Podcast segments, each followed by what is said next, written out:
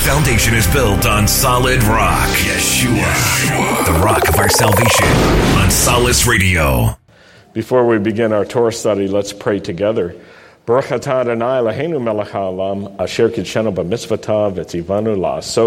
Torah. Blessed are you, Lord our God, King of the universe, who sanctifies us with his commands and commands us to engross ourselves in the words of Torah. Amen. I hadn't planned on starting with this, but I want to give a special welcome to the podcast listeners who will be hearing this message, and uh, especially to those in New Zealand and Namibia who we've heard from recently. So, greetings to Namibia, greetings to New Zealand.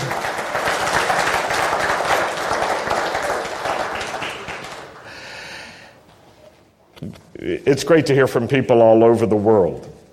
Started hearing from some people in Egypt, in Iraq, Iran, and some other places as well.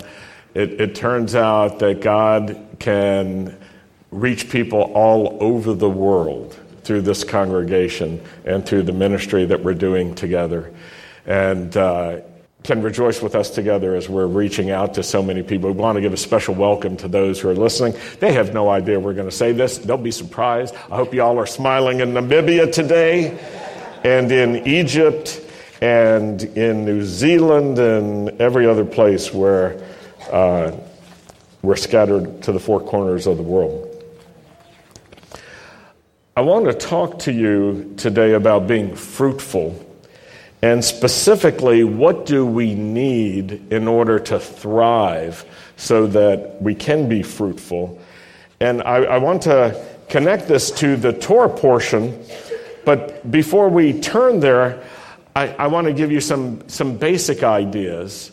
And in order to be fruitful, we really need to have a relationship with God. You can't bear good spiritual fruit without life in God.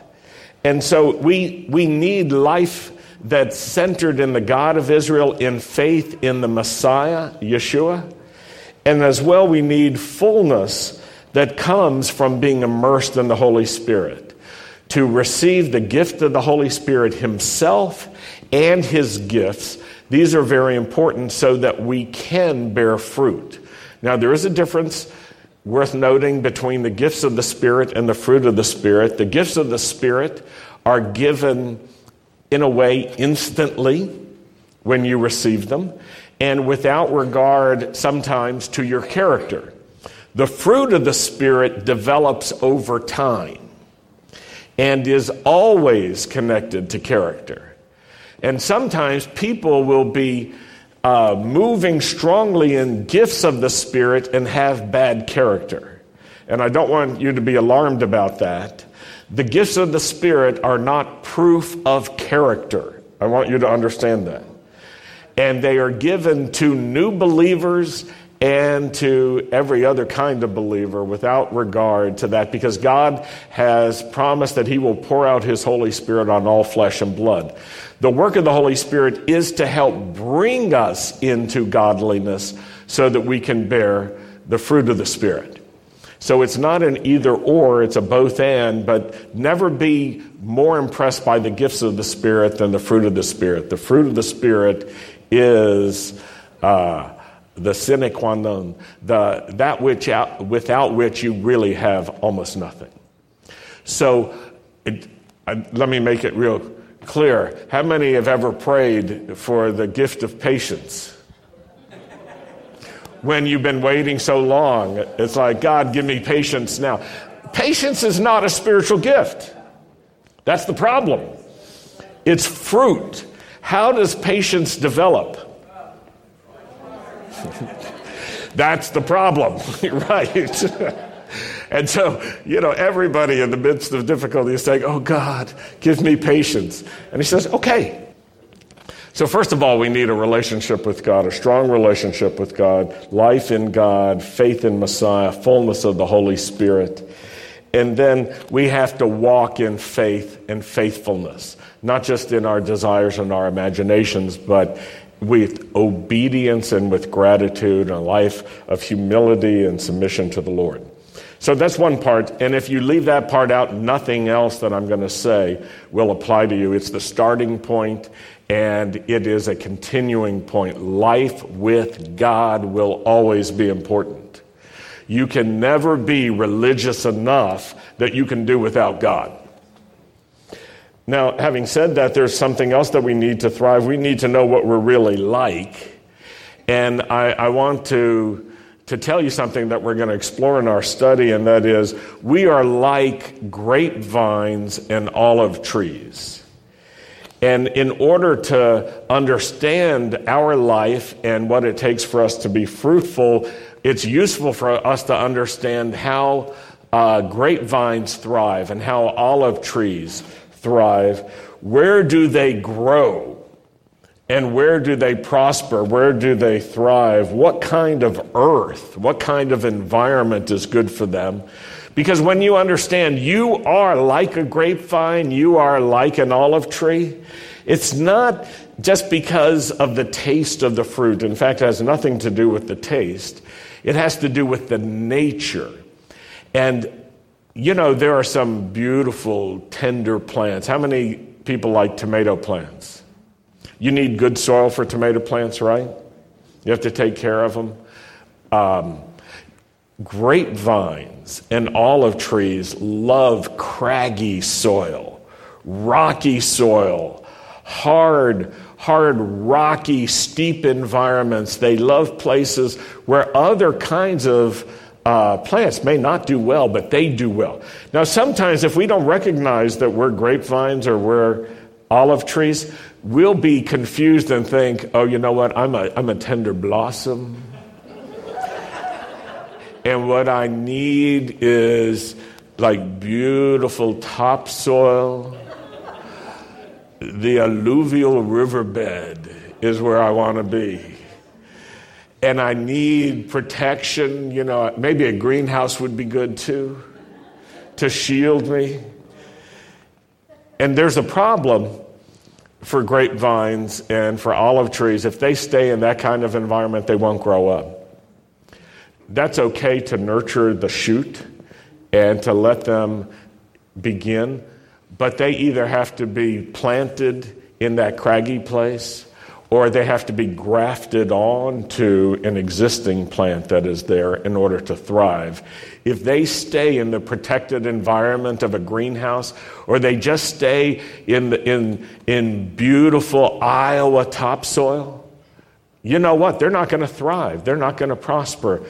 Grapevines are growing in hard places that other things don't grow and I'm talking about good grapevines. I'm not just talking about wild grapes, you know, that, you know, that are like kudzu. But the best, the best wine grapes grow in really difficult places. Now you might say, well, Rabbi, what's, what's, what's wine got to do with us? And I want to answer that question. I'm prepared for that question. The first public miracle that Yeshua performed was at a wedding where the wine ran out. And he made wine for the celebration. Now, that's not so remarkable, though interesting. What was remarkable, what above and beyond that, was when that wine was served, what did people say? This is really good. It's the best wine. So that tells you something. Yeshua knows the difference between Magen David wine, Mad Dog 2020, Riunite, and the wine he made. He made the best wine. He knows the difference. Now, this is in the Bible. I didn't put it in the Bible. Do you agree? I did not put it in your Bible. It's in your Bible that he made great wine, which means he understands greatness in that matter, which gives us some appreciation about his view of the, the development of fruit. He wants really good fruit. Do you get that?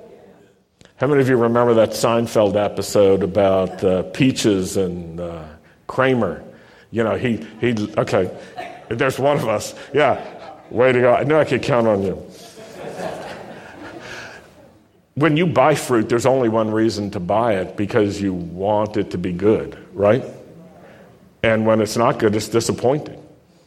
Yeshua wants good fruit. And he knows what's good. This is what I'm trying to say to you. I'm trying to make this point. Yeshua knows the difference between good fruit and not good fruit, between a lot of good fruit and not much good fruit, between fruit that starts out like it has a lot of promise but doesn't fulfill the promise, and the fruit that grows all the way to ripeness in abundance and greatness. He didn't make one bottle of good wine, he made a lot. And he made outstanding wine that caused everyone to say, Whoa, no one serves the best wine at the end of the party. You know why? They can't tell the difference so well at the end of the party. But this was so good that they could tell the difference. And I'm not a wine connoisseur, so I can't really speak about what, it, what its qualities were, but I can tell you this the Bible is absolutely clear that this was so good that even the people towards the end of the party could tell this is the best wine. So we need to know what, what is the environment for grapes, grapevines, and what is the environment for olive trees? Because that will help us understand. Now, if there's someone sitting near you who you like, just look them over and see do they look more like an olive tree or a grapevine? It's probably not the look. I, I can tell you this my wife has collected uh, grapey things, grape clusters. Uh, over the years. We got a lot of things with little grapes on them. No, there's a lion. I was looking to see, I couldn't remember if I was wearing grapes. The, it's not the visible. It's, it's, it's not that you mimic a grapevine or you mimic a, an olive tree. It's that you're called to be fruitful like them, and that requires that you thrive in the way that they thrive. And unless you understand what contributes to them thriving, you may never understand your own life and the, the reasons why you're not in a greenhouse protected environment. Have, have you ever had those kinds of prayers where you're really asking, Lord, just protect me from all this harsh, you know, the storms of life. Who's, who's ever prayed, God, get me out of this storm? Yeshua's disciples were so disturbed when he was in the boat with them and the storm kicked up on the Kinneret and, and he was sleeping. How dare he sleep through the storm? And what did Yeshua end up doing when he woke up? It's like, Okay, stop the storm, you know, if that's what it takes. But he has promised us something. Storms will come in this life to every kind of person. And you will endure and succeed if you hear his instruction and put it into practice. This is his teaching to us. So you and I need to understand we can't just always pray that the storms will be quieted but that we will get through the storms and that we'll sometimes navigate around the storms when we need to, because this life has storms in it. Now, there's one other aspect about what we need in order to thrive and to be fruitful, and that is we need ministry assignments and we need responsibilities. And the Torah portion, which we're looking at, speaks to this. Uh, ministry in the congregation, to be a doorkeeper in the house of God is a great thing. To serve the Lord, doing practical things, both the visible and the invisible, the things that people notice and the things that people don't notice. These are important. To have specific responsibilities with schedules and duties and to be faithful to our assignments. These are everlasting keys to thriving and to be fruitful. With that in mind, let's turn to the Torah portion. Numbers chapter 4. We'll look at one verse in this chapter. Here's the instruction, verse 32. you are to assign particular loads to specific persons by name. The Levites need to carry stuff. This is important to understand. I'm from the Levites, the Leviim. And some people say, Oh, I want to be a Levite, meaning I want to be on the worship team. You don't want me on the worship team, I can tell you that. I can carry a heavier load uh, than some, but being on the worship team is not good. Some of the Levites had jobs where they just needed to carry stuff and set things up. And according to God, it was not only work, it was ministry. And it was not only ministry, it was worship to the Lord to do this. And here's the instruction assign particular loads to specific persons by name. You see, each of us is created with unique qualities, and our ministry assignments, in God's eyes, are connected to those qualities. And we need to receive our responsibilities and to be very specific and, and to receive them as from the Lord. And as we move into Numbers chapter 7, you'll see why it's so important to receive it from the Lord. The assignments, say this word assignment. Moses was told, assign everyone. That's really different than saying, okay, who wants to carry the heavy stuff on Shabbat? Who wants to come in early and set things up? Who wants to be here to turn on the lights? You know, not many people will volunteer for that. And you can look around and see if you even know who does that kind of work here. And you can ask this question. You can ask this question Have I myself ever volunteered to do that? Can I even be assigned to do that? It's just a question. I, let me say, I don't have an ulterior motive here. I'm going through the scripture, but I'm trying to unpack it so that you can see what it's saying and make it personal. Let's go to number seven. I, am saying ulterior motive, meaning there's not going to be a moment at the end of the service or in the middle of this message where I'm going to say, okay, now everyone who wants to open up the building, come forward, we're going to pray for you. No, this is talking about being assigned, not volunteering. Volunteering is separate and important, it's not the same thing as receiving an assignment. Numbers chapter 7, let's go to that. Verses 4 through 9. The Lord said to Moses, Receive these offerings from them. They're to be used for the service in the tent of meeting. Give them to the Levites, to each as needed for his duties. And so Moses took the wagons and the oxen and gave them to the Levites. The wagons and the oxen. Oh God, we want gifts. okay, here's what you need for your ministry wagon, oxen. Verse 7 He gave two wagons and four oxen to the descendants of Gershon in keeping with the needs of, their duties. So, Gershon, the guys from Gershon, were given assignments that required that they move heavy stuff. And that required that they have how many wagons? Two wagons. And how many oxen? Four oxen, right. So they had that much heavy stuff to move around. They needed two oxen for each wagon. Can you do the math? You see, it's not hard, is it? Okay, verse 8 Four wagons and eight oxen he gave to the descendants of Merari in keeping with the needs of their duties directed by Itamar, the son of Aaron, the high priest. Now, this is interesting. They get more stuff. So, if you've got oxen envy and, and you're from Gershon, this could stir up a problem for you. Not many people do have oxen envy. I have not yet met someone who said, you know, what I've always wanted was a couple of oxen. In fact, Last night I tested the congregation to see if anybody could even name a famous ox. And some of us could. Let's hear it out loud. Babe. Babe the blue ox. And who did Babe go along with? Paul Bunyan. If you don't know who Babe is and you don't know who Paul Bunyan is, ask someone. If you once knew, then this will be good. This is like one of those uh, free build your memory capability programs. Normally, you have to pay something extra, but uh, it's free today. Babe the Blue Ox. I can't think of one more famous ox. They're not all that popular.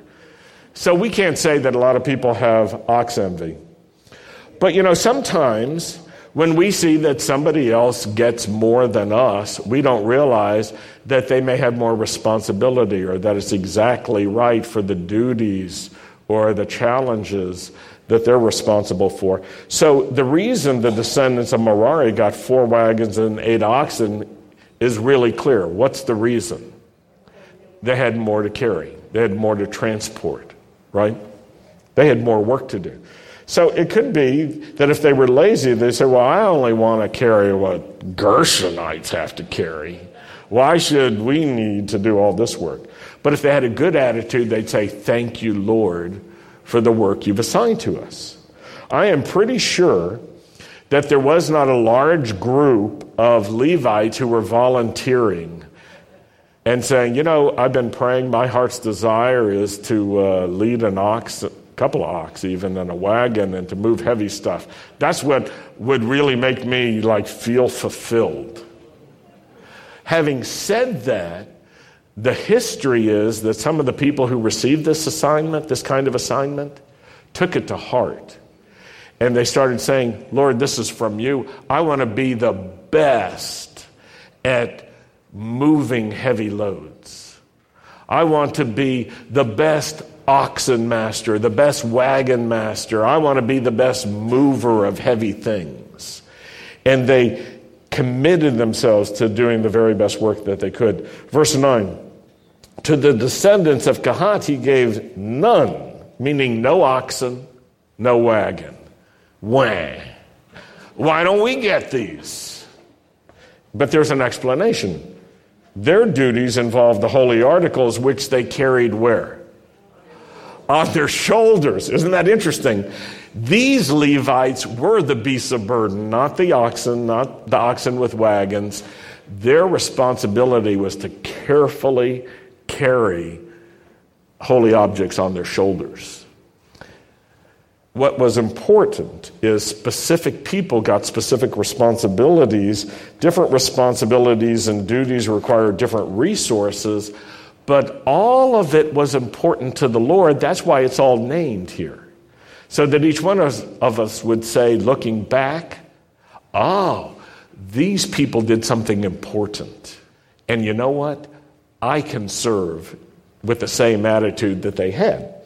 Now, it, it, Paul understood this, and he tried to communicate the, this kind of attitude to the Ephesians in Ephesians chapter 2, verse 10. Incidentally, you can find all these scriptures on Facebook, uh, on the Beth Israel Messianic Synagogue Facebook page. They're up there now.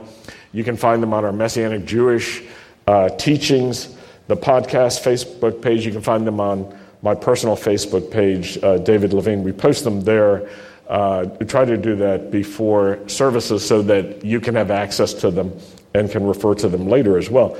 Ephesians chapter 2, verse 10, Paul writes this We are his workmanship. We are his workmanship. We are the things that God has crafted and made. Created in Messiah Yeshua for. For. And what's next is really important. For what? good works.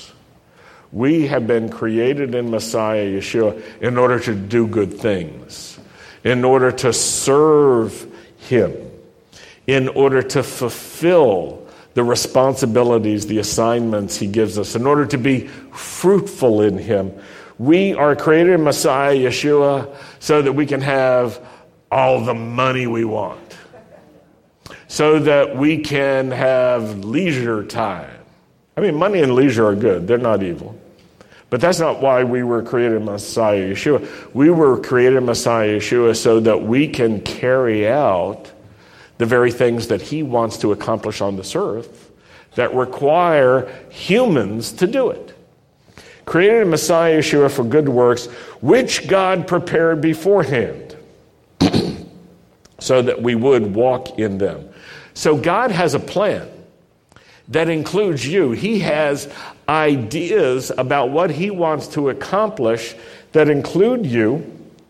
And he will give you assignments if you fit into the local congregation, if you have the right attitude and you serve faithfully. He'll give you assignments that are just right for you. We're his workmanship created for good works, which God has prepared beforehand. Not only did he knit you together in your mother's womb, but he was organizing ideas and plans for you. He has plans that include your service. And he doesn't want you to only know about those plans. It says, so that we would walk in them. You know what that means? So that we would do them, we would actually fulfill them. Sometimes we're so thrilled when we know something. so thrilled. And then when we have to carry it out, maybe we lose some of the motivation. People get a new job that they prayed for, and then it turns out the hours are longer, or the work is more difficult, or uh, everything is more demanding. And they're going to God, Lord, why did you give me this job? Well, because I prepared it beforehand for you. It's good for you, it's the right thing for you. Why do I have this ministry? So that I can fulfill what God has prepared beforehand. So we are his workmanship and we're created for good works. This is connected to our very nature. Now, flowers are great. I love flowers. I love Dutch flowers. We used to uh, import flowers from Holland, from the Holland Flower Auction with a broker. They'd, uh, they'd fly them to us. We'd sell them uh, in Virginia, and they'd be as fresh as they could be and beautiful. I love all kinds of flowers. I love to go to gardens with beautiful plantings and beautiful flowers. Keukenhof in, in Holland, one of the great gardens we've been to. And uh, before we moved to Jacksonville, Sandy and I stopped in Holland, coming from Ukraine, and spent uh, a weekend with friends in Holland. And we went to Keukenhof, and we had a day in that garden that was one of the best days of our lives. Isn't that true? And we've taken friends and travels there. I love flowers and gardens. But you know what? God doesn't call us to be just flowers and beautiful. He calls us to be fruitful. And sometimes the secrets of fruit are different than the secrets of flowers. We were in the garden center business, the landscaping, interior and outdoor landscaping business, and we used to sell very good fruit trees, Stark Brother fruit trees. And when we would sell them to people, you know, they, they really loved the kind of fruit tree they were getting that would produce exceptional fruit. Not normal fruit, but the best fruit. But be, before they took it, after they paid for it. Right. They would always pick the tree that was like the biggest on the top and looked perfect. And after, after they bought it, we, we said, okay, now we have to ask you a question. Do you want the most fruit you can get from this tree? And all of them said, yeah, that's why I'm buying it. And we said, okay, we need to prune it before it goes. Yeah, we had pruning shears that we all wore on our hips, and so we pulled out the pruning shears and we started cutting off the uh, the branches that needed to be cut off so that the remaining structure would be perfect for the future. And that there wouldn't be too many branches that would then compete with each other and be weak. You can't imagine how grown men would not only wince, but they'd make noises out loud of agony, like, oh, you know, like we were cutting them.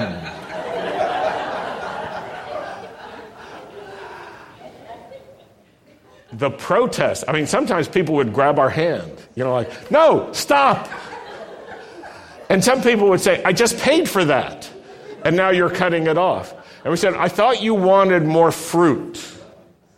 And we had to learn how do you prune for fruitfulness?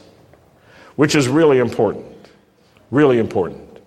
And so when, when you understand fruitfulness is important, it's even more important than being, you know, a beautiful flower. It gives you a different attitude about your own life. You say, you know what? I want to produce fruit. I want to produce a lot of fruit, a lot of good fruit. That's what I want in my life. That gives permission, if you will, to the work of God for his pruning. Now, no one minds having the dead wood cut off of their lives, but everyone minds being pruned back when it's fruitful parts of our lives. And we just have to learn to endure it because it's good for us. Unless the grapevine is pruned back to the right number of uh, leads and the right length, it will not prosper and grow the best grapes at that time it's necessary to endure pruning.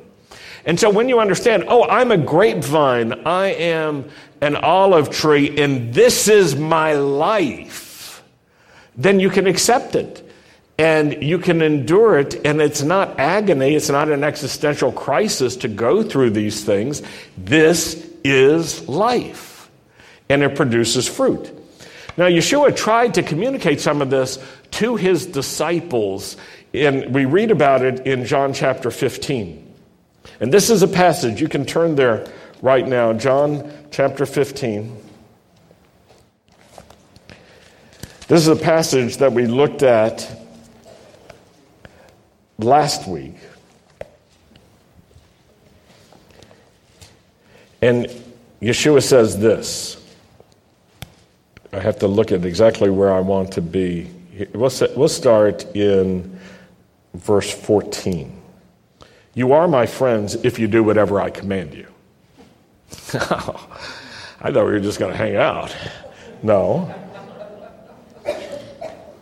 No longer do I call you servants, for a servant does not know what his master is doing, but I've called you friends because all the things that I've heard from my Father I've made known to you. You didn't choose me, but I chose you and I appointed you so that you should go and what does your Bible say? Say that louder. Bear fruit. Bear fruit. That's what, why I chose you to bear fruit. Now, in order to really grasp this, go back to verse 4, where Yeshua says, Abide in me. Uh, oh, no, let's go back to the.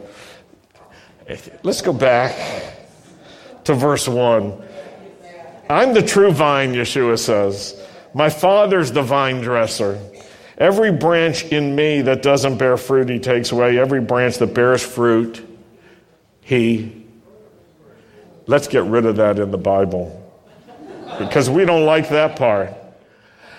Let me give a different translation. Every branch that does not bear fruit, he cuts off and every branch that bears fruit, he prunes carefully so that it may bear more fruit. He prunes it differently. You are already clean, meaning you're already being pruned because of the word which I've spoken to you. And then he gives these words, which I want to focus on Abide in me, and I in you. And as the branch cannot bear fruit of itself unless it abides in the vine, neither can you unless you abide in me. Okay, so now look at the someone around here, look at someone sitting next to you and, and take notice of them. They're a, they're a branch. They don't have life in themselves. They're like a grapevine that is a branch. And if it's separated from the vine itself, it's just going to wither and die. They're like an, an olive branch if it's separated from the rest of the tree and the trunk and the roots, what will happen to it? It will die. It will never be fruitful. The only way, Yeshua says to his disciples, that we can be fruitful is if we stay in him and understand we're not branches to ourselves, we are branches in him, and we have real life when we are connected to him. Life in Him. Say that with me life in Him. And you can say it like this I'm nothing more than a branch. I cannot be fruitful all by myself. I can't grow. I can't thrive. I cannot even survive on my own. Do you get that? That's what Yeshua is saying to his disciples. He's saying, This is your nature. And anybody who wants to live without God, who would hear these words, would leave and they wouldn't be fruitful. Same for us today. I'm the vine, you're the branches. I'm the vine, you're the branch. Okay, now if you like the person sitting near you, you can say, Hey, branch, branch, hey, branch. I like branches. Branches are good. Branches are what we are. Now, back to what Yeshua said you didn't choose me, I chose you. Who's got higher rights in this case? He does. That's right. He has the right to assign, He has the right to define. I appointed you to go and be beautiful flowers. I love flowers, but that's not what He said. I appointed you to go and bear fruit, fruit that will remain. Now, it's important to understand what this means. How many people have ever gardened? Can I see hands? How many people have eaten food, but you have never I mean, you think food comes from Publix.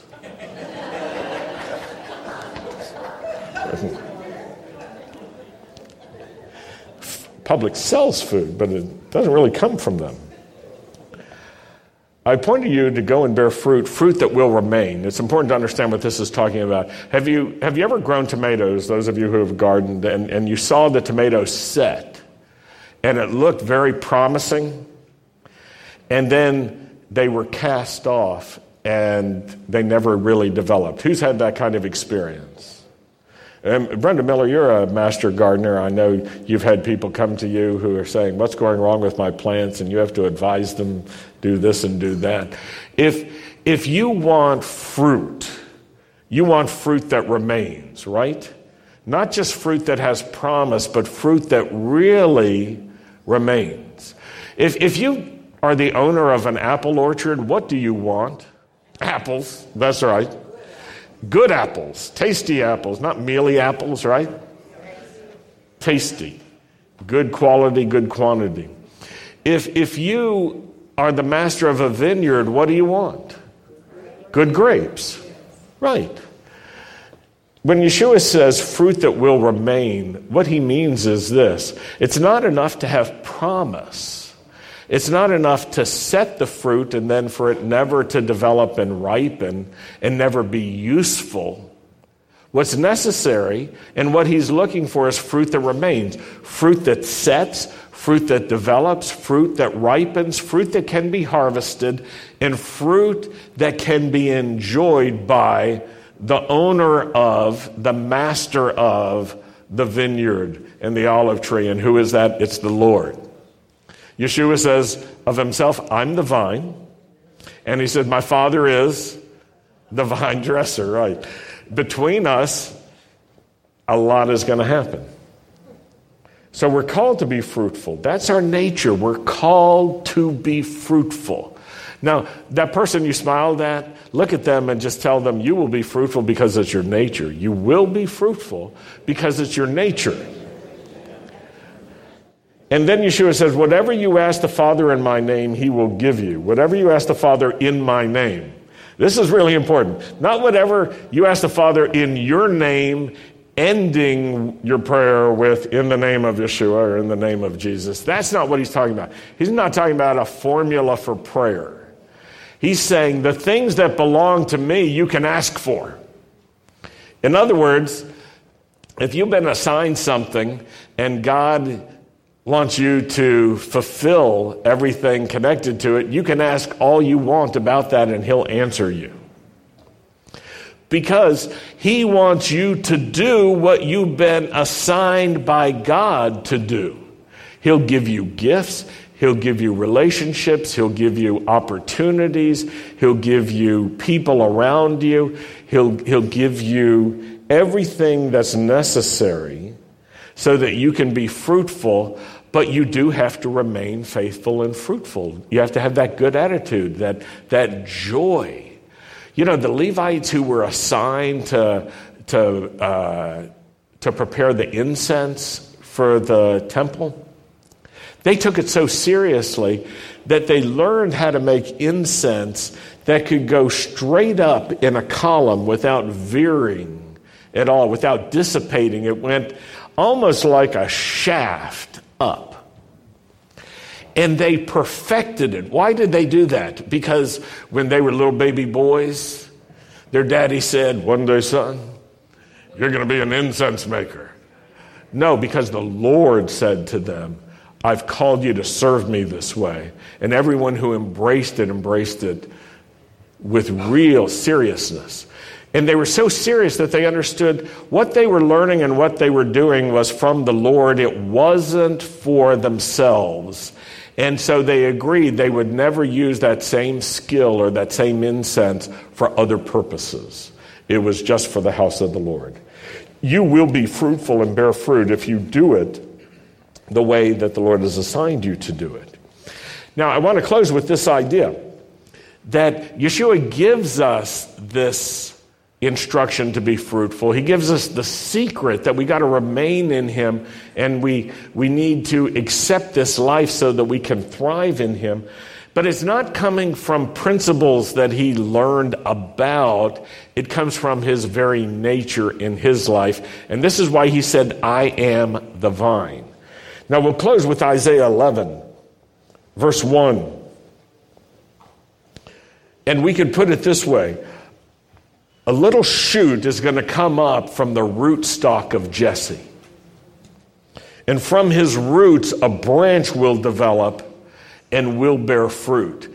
Now, it's understood in, in, in the Jewish world that this is a prophecy about Messiah. Messiah will come from the family of Jesse through David. And Yeshua, who is from the house of David, is this Messiah. And so Yeshua is saying, I am the, this vine. I'm this vine.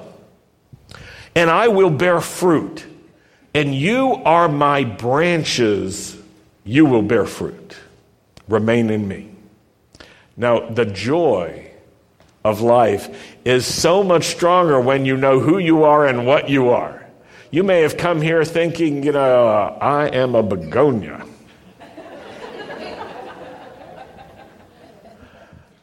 I want to tell you, you're an olive tree, you're a, you're a grapevine. You might say, I don't like olives. So what? Olive trees don't eat olives, they make olives. Grapevines don't eat grapes, they make grapes. It's not about your preference, it's about your nature. And once you get your nature more clear, then your environment makes more sense. I'm a grapevine. Now I understand why life is rocky. Now I understand why there's some adversity. Because grapevines and olive trees thrive in rocky soil in adversity. Did I say something? Okay. Come right up, Sandy. Okay we had to take care of everyone, every single thing every day. They didn't take care of themselves. When we had a flower market, probably as big as this room, every couple of days we got in boxes of flowers that had to be taken care of from the moment they got there until they're sent out with the customer, and still then the customers want help. And when, uh, when we had greenhouses, we lived in um, Virginia. Roanoke, Virginia. Well, it's very cold in Roanoke, Virginia, about half the year. And I remember nights when it'd be, a, you know, we'd be like panicking. It's going to be a certain degree. You know, do we have enough oil to heat the greenhouses? What about the little plants in the greenhouses? And I'm really struck today by the difference in that part of our life and that kind of caretaking versus a congregation where people are growing to maturity. And when we had greenhouse plants, uh, we were tied to those greenhouses. We were tied to those plants. Our son is still in the micro plant business. So his plants only get about this big. He grows microgreens. And every few weeks, he's got another crop of babies. And he can hardly go anywhere, you know. He's got to water several times a day. And we had we lived that life too. You know, it'd be a hot day, you had to go water more. It'd be a cold day and you had to go hover, you know, and make sure nothing was freezing. And I'm just rejoicing today in the difference in those environments. And I'm really grateful that um, you know, we don't have a hothouse congregation.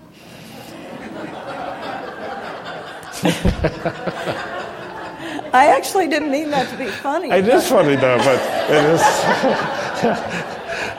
insightful but funny. But I, you know, it, I just sat there realizing that this is such a different time in ministry, you know, and even during that time we had baby believers, and we had a lot of young single women, you know, who would like, oh, find my husband, or, you know, just a lot of uh, different issues than, you know, a mature congregation has. And I don't know, I just sort of want to, uh, to thank the Lord and to congratulate you, you know. so That's beautiful. And, and that ties into that great experience we had at Shavuot on Sunday. Yes because we saw young people filled with the Holy Spirit. But then we saw them praying for others. And what I didn't tell you is we had, a, we had an older person, gray hair man, who, who came and he really wanted to be immersed in the Holy Spirit and receive the gift of tongues. He was so frustrated because he didn't feel like he was getting anywhere. And so I asked the three boys who had gotten filled with the Spirit to pray for him. And they prayed with enthusiasm, with tears, with sincerity. And it looked like nothing happened to him. And he was still frustrated. He left, he went to his car. And before he got to the car, something happened. And he turned around and he came back in and he said, I got it. and then he just he started praying in the spirit with what he had. And then he looked, you're like. And then he went to the next person. And he was just so excited. Why did this happen? Because young ones mm-hmm. received, but they didn't want to stay in that constant juvenile state. They wanted to serve others. You see? And it was prepared beforehand from the Lord that they could do it. And so, you know, that greenhouse plant can't take care of others, but the grapevine can branch off. The olive tree can grow strong and thrive. And, and thank you for coming up and, and elaborating. I'm finished, right? Yeah. Yes, yeah. You know how I know I'm finished? Because earlier Sandy oh, said. let's stop.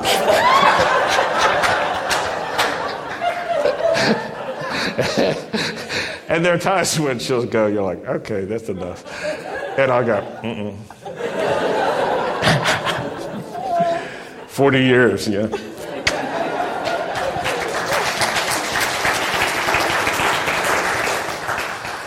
Let, us close the service. you grapevines and olive trees. All you grapevines and olive trees, rise up, O grapevine of God and olive tree of God. Yivarecha Adonai v'yishmarecha. Ye'er Adonai panavelecha v'chunecha yisa Adonai panavelecha v'yasem lecha shalom. The Lord bless you. The Lord keep watch over you and protect you. And the Lord cause the light of his face to shine upon you. The Lord be gracious to you. The Lord lift up his face to you and give you his peace in the name of Yeshua, the vine. Amen. Amen. Shabbat Shalom. Stay tuned to Solace Radio.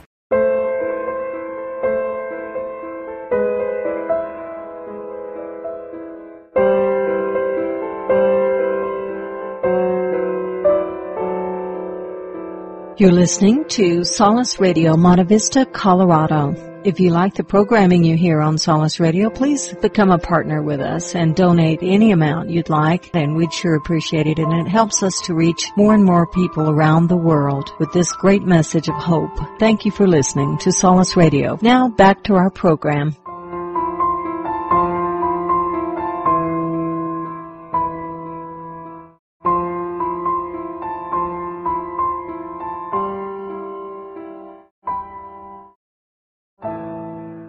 But you know, I was, I was, as I was preparing for this week, the question came to my mind. If I were to ask, kind of family feud style, you know, um, what, what is the most significant miracle? What's the most important, significant miracle, miracle in the book of Daniel? You know, if I were to do fam- family feud, say 100 people were surveyed and asked, what's the most significant miracle in the book of Daniel? What do you figure the answers would be? What would people say? Well, Daniel in the lion's den, that's a good one. We all know that one. Shadrach, Meshach, and Abednego we talked about a couple weeks ago. Surviving the fiery furnace without even being singed, without smelling any smoke. That one would definitely be near the top. Then, of course, in the next chapter, the handwriting on the wall.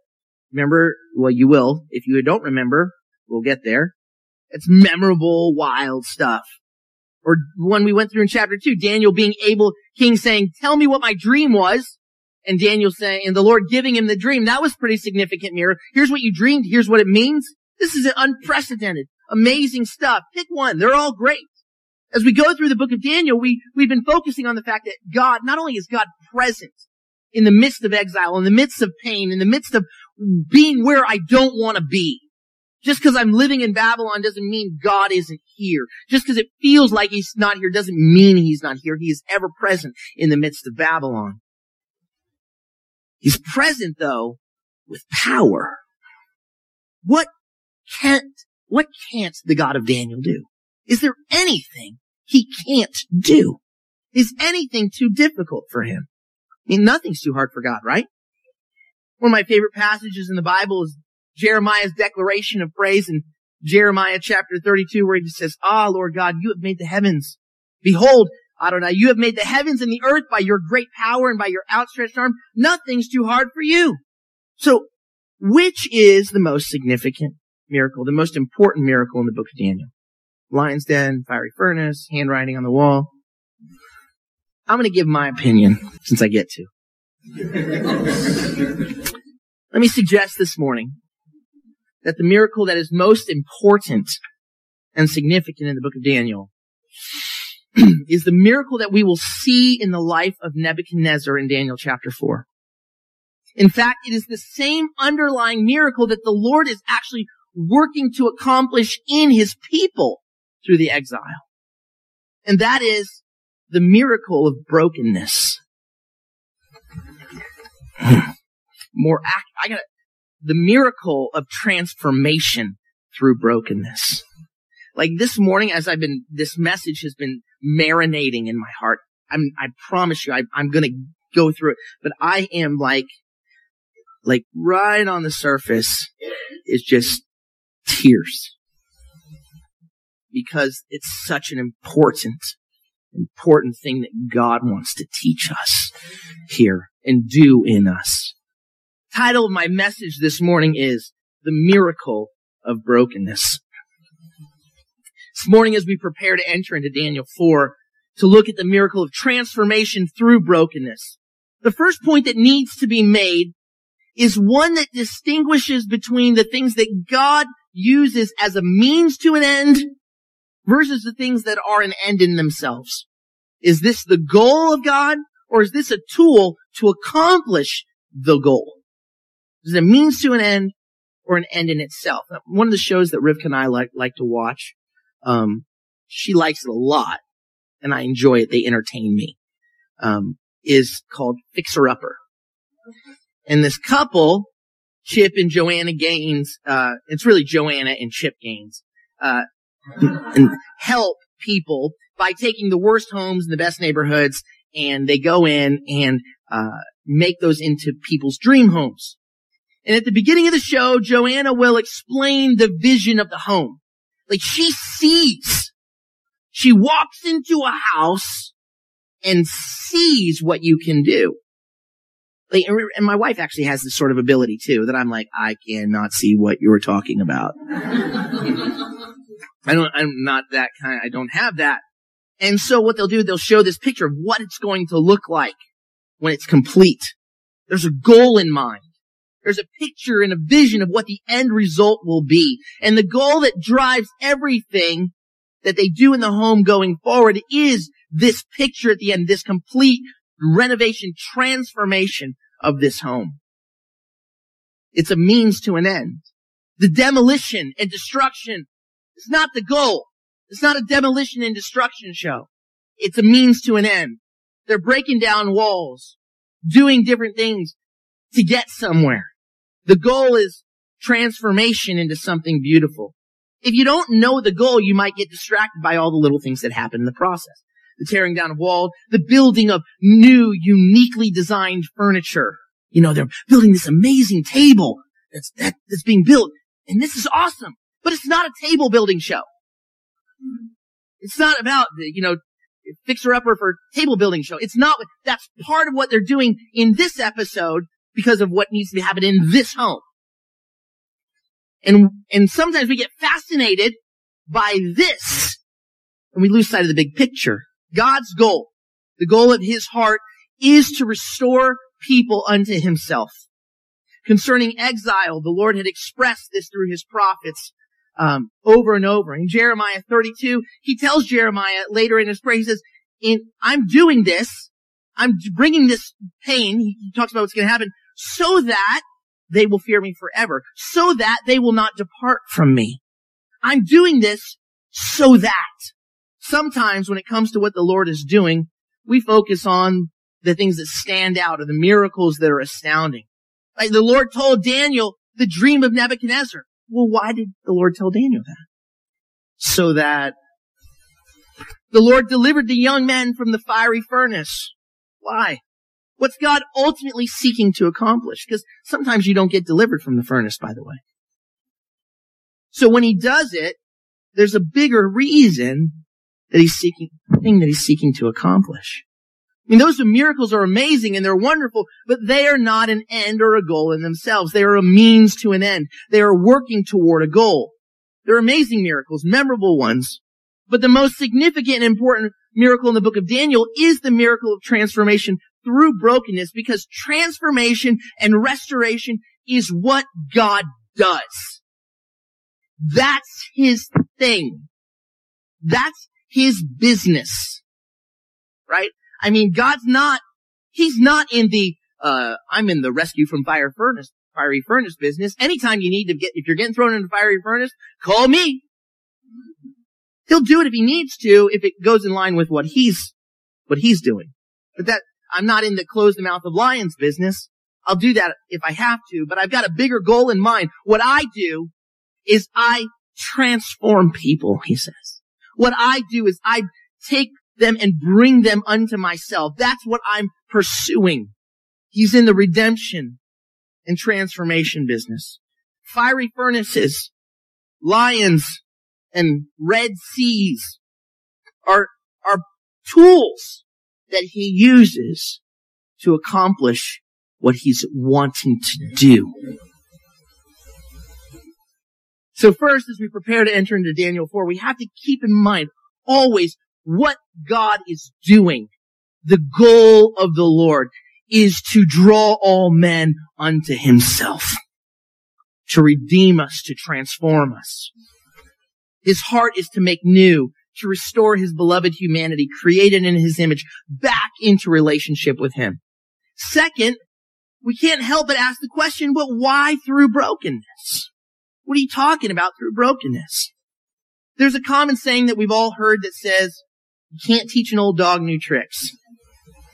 It's expressing this sense that the older people get, the more set in their ways they are. the less likely they are to change. There is this sense that at some point, people are who they are. And while certain behaviors may change, if only for a short time, the person himself, the person herself, isn't really going to change. Now, the younger a person is, the easier true change can be to accomplish. That's why the early years of child development are so critical. As children and even into our teens and early adulthood, uh, we are soft clay, moldable. We're being shaped, being formed. But as the years go by, the clay sets. It begins to form and harden. Its form becomes less and less changeable and then seemingly unchangeable. The harder the clay, the more difficult, if not seemingly impossible, to change, the change. When we're young, we don't get this. When we're young, we're hopeful. When we're young, we don't know what we're doing and we, and we know we don't know what we're doing. Right? We, we know that. And so we're learning. What do I, I don't know what to do. And so during the years, those years were soft and tender. We're open to molding. We're open to instruction, open to being shaped. As the years go by in different areas, we begin to think, I got this. Ah, I know what I'm doing. Or even for some, you know what? This is what I like. This is what feels good to me. And I do not really care how it affects anybody else.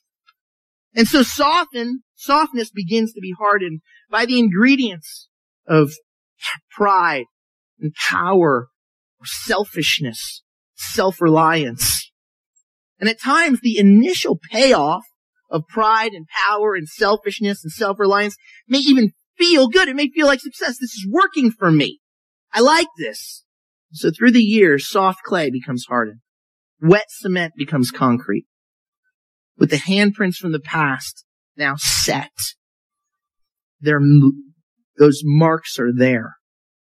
Impossible, it seems, to softly mold or reshape anymore. Excuse me, my hair's getting in my face. One of the most painful and difficult realities that we deal with in our lives as we grow older is as we lose that youthful optimism that people will change. As we begin to have this pain and sense of despair that comes from the experience of the realization that people are who they are, we hope for change. We hope for transformation in me, in my, in ourselves, in others. And yet after a while, after repeated relational cycles of hope, followed by pain and disappointment, we can find ourselves coming to a place of resignation. She is who she is. He is who he is. I am who I am, like Popeye, yeah? I am who I am, and that's all that I am. I'll never change. They'll never change. When we're young, we've only been growing and changing, so we launch into adulthood with this optimism that that will continue optimism and hope about ourselves, optimism and hope about our loved ones. And sadly, for those who find themselves in very painful relational circumstances, at some point that optimism and hope becomes resignation or despair. Tried everything. It'll never change. It's impossible. I can't change me. I can't change you. Willpower won't do it. It may work for a while, but it won't transform me. It's like impossible. But the Lord says in Jeremiah 32, Behold, I am Adonai, the God of all flesh. Is there anything too hard for me? Yeshua said in Matthew 19, 26, with men, this is impossible, but with God, all things are possible. We serve a God of miracles. We serve the God of the impossible. He can reform hardened clay. And in real life, one method that people use to soften hardened clay is to let it soak in oil for a while. You take hardened clay, you let it soak in oil for a while. If it's not too hard, it's not too set, it can soften.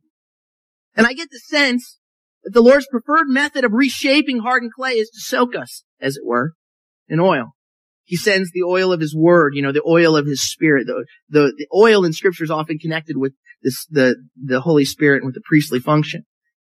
He's knowing that if the clay will respond to the oil, reshaping will be less painful. Still difficult, takes time, but this softening through responding to the oil of his word and soften hardened clay so that there can be a reshaping. But sometimes when the hardened clay doesn't respond to the oil, the Lord will break the clay so he can now soften it and reshape it and start over. In his day, Nebuchadnezzar was the most powerful man on the face of the earth. There's a famous quote that says, power tends to corrupt and absolute power corrupts absolutely. Great men are almost always bad men.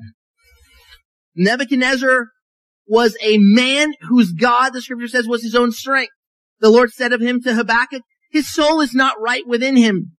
He was wicked and dangerous. He was unhinged and unpredictable. We cannot truly begin to comprehend the depths of the pride that gripped Nebuchadnezzar. Undoubtedly, anyone who knew him would have thought, he'll never change. He's set in stone. A change, a real, heart deep, character deep, spirit deep transformation in Nebuchadnezzar, that would be a miracle. I don't see that happening. That would be a miracle. Yeah, God can take guys out of a fiery furnace, but I've met Nebuchadnezzar and I can't even begin to imagine him ever changing. That would be a miracle. Entering into Daniel 4, we have to keep in mind the heart of God. The goal of God is to restore and make new. He does that sometimes using brokenness, demolition. The third thing that we see as we actually begin reading Daniel 4 is that brokenness is not, is not God's first resort for transformation in our lives. Usually, it's his last resort. Brokenness is God's last resort. I mean, with Israel, God had been calling out to them for centuries to turn back to Him. He had been warning them repeatedly through the prophets that exile was coming if they didn't repent, if they didn't turn. Exile was not God's first resort, it was His last resort. And in the midst of what He was doing in the life of His people, transforming them in the midst of Babylonian exile, right? He's, he's, this is why they're in exile. You're here for me to reform you through the brokenness of 70 years in exile. And in the midst of that, the juggling, multitasking God that we serve is able to begin doing a work in Babylon in Nebuchadnezzar. When the exile began, Nebuchadnezzar knew nothing of Israel's God. And considering that he had just ransacked the city and taken things from the temple of the God of the Jewish people, he likely didn't have much respect for or regard for whoever this God was. But the God of Israel began reaching out to this pagan king. He began sending forth the oil of his word, the oil of his miracles to soften the king. I mean, it was the Lord who was speaking to Nebuchadnezzar, sending him the prophetic dream that freaked him out. And then the God of Israel came through in a miraculous and unprecedented way, revealing to Daniel the dream and interpretation. Now that miracle made a dent in Nebuchadnezzar, but not a transformation. Ah, your God is the God of all gods, the Lord of all kings, he says. It was a short-term change, but not a character transformation. And then, of course, it was the Lord who showed up in the fire and not only kept the boys alive, he kept those boys from even getting the smell of smoke on them. Why? To show off? No. Because in the same moment that he was reassuring his people that he is the God of the universe and that he is present with them in Babylon, in that same moment, in that same act, he was revealing himself to Nebuchadnezzar and to the Babylonians and to the nations. And now chapter four begins in a shocking way. It begins actually with the first person perspective of Nebuchadnezzar. Most of chapter four, except for a few verses, are spoken, maybe written by Nebuchadnezzar. I mean, he's either writing this or dictating it. Verse one, I, Nebuchadnezzar, was at ease in my house and flourishing in my palace. I had a dream that frightened me. While on my bed, the images and visions in my mind terrif- terrified me. So I issued a decree to bring all the wise men of Babylon before me so that they could make known to me the meaning of the dream. When the magicians, astrologers, Chaldeans, and diviners came in, I recounted the dream to them, but they were unable to make known its interpretation to me. Finally, Daniel, whose name was Belteshazzar after the name of my God, and whom, in whom is the spirit of the holy gods, came in before me and I told him the dream. So again, the Lord comes to Nebuchadnezzar with a dream. He calls the same guys as before, right? The astrologers, magicians, etc. Tells them the dream this time, but either they can't figure its meaning, which I'm not buying, by the way, or they can, they know, they get a sense of the meaning. They just don't have the courage to reveal the meaning. So as the chapter continues, he recounts the dream to Daniel. It was a dream about a huge tree, tree that reached up to the heavens, tree that extended to the ends that you could see it from the end of the earth. And all the animals were safe under the tree and the food, the fruit from the tree fed everyone. Was great. This amazing tree. Then a messenger comes down from heaven and says, cut it down. And the messenger continues, verse 12, yet leave a stump with its roots in the earth, in fetters of iron and bronze, in the tender grass of the field. Let him be damp with the dew of heaven and let his portion be with the animals in the grass of the earth. Let his mind be altered from that of a man and let an animal's mind be given to him and let seven periods of time pass over him. So we hear the dream and in the dream itself, the messenger in the dream actually gives the meaning of the dream. I mean, the messenger in the dream turns from talking about the tree to talking about a man whose mind would be altered from that of a man to an animal's. So the meaning of it was clear. The question is who? I think Nebuchadnezzar might have a good idea of who the flourishing tree is. I think his wise men may think, I think I don't want to tell you what I think that means. Yeah. I mean, he may rip them limb by limb because he likes to talk about doing that and tear their houses down to rubble. So never, I think Nebuchadnezzar's problem was not that he didn't like what he may have already understood of God's word in the dream. He, he, he didn't like what he may have understood. So he's like, uh, somebody tell me, tell me it's something that I want to hear. Verse 16. Then Daniel, whose name is also Belteshazzar, was perplexed and, and perplexed is in some versions, it, also the word is appalled can be translated appalled. He was appalled, like he'd heard it. He was appalled for a brief time. His thoughts alarmed him. The king answered and said, Belteshazzar, don't let the dream or the interpretation disturb you. But Belteshazzar replied, My lord, may the dream be for those who hate you and its interpretation for your enemies. In a few verses, we come to find that Daniel knew the meaning of the dream. But like a compassionate doctor with bad news, Daniel first let the king know, I wish this weren't what it meant. You know, may the dream be about your enemies. The dream is a dream about judgment. This king that wrought destruction upon Daniel's people is about to face judgment himself. But the heart of Daniel doesn't somehow relish the moment. He's not withholding a secret delight about being able to deliver such news. He's not going, woohoo, praise the Lord sinners are being judged. Um, uh, after what he did to my family, to my people, get him, God. Daniel expresses the compassion of the Lord. Because for the Lord, judgment is his last resort. Joel 2, we've read it many times. Adonai, your God is gracious and compassionate, slow to anger, abundant, overflowing in chesed and mercy, and relenting about the calamity that's due. It's due. And he just wants to hold it back. God's not licking his chops, waiting for Nebuchadnezzar to mess up. Nebuchadnezzar's only ever messed up. God's been patient, leading him along, but the message hasn't penetrated the concrete of Nebuchadnezzar's proud heart. His strength is his God to the extent that miracles haven't even turned him from his self-idolatry. And so Daniel comes not just with the word of God, but communicating the heart of God.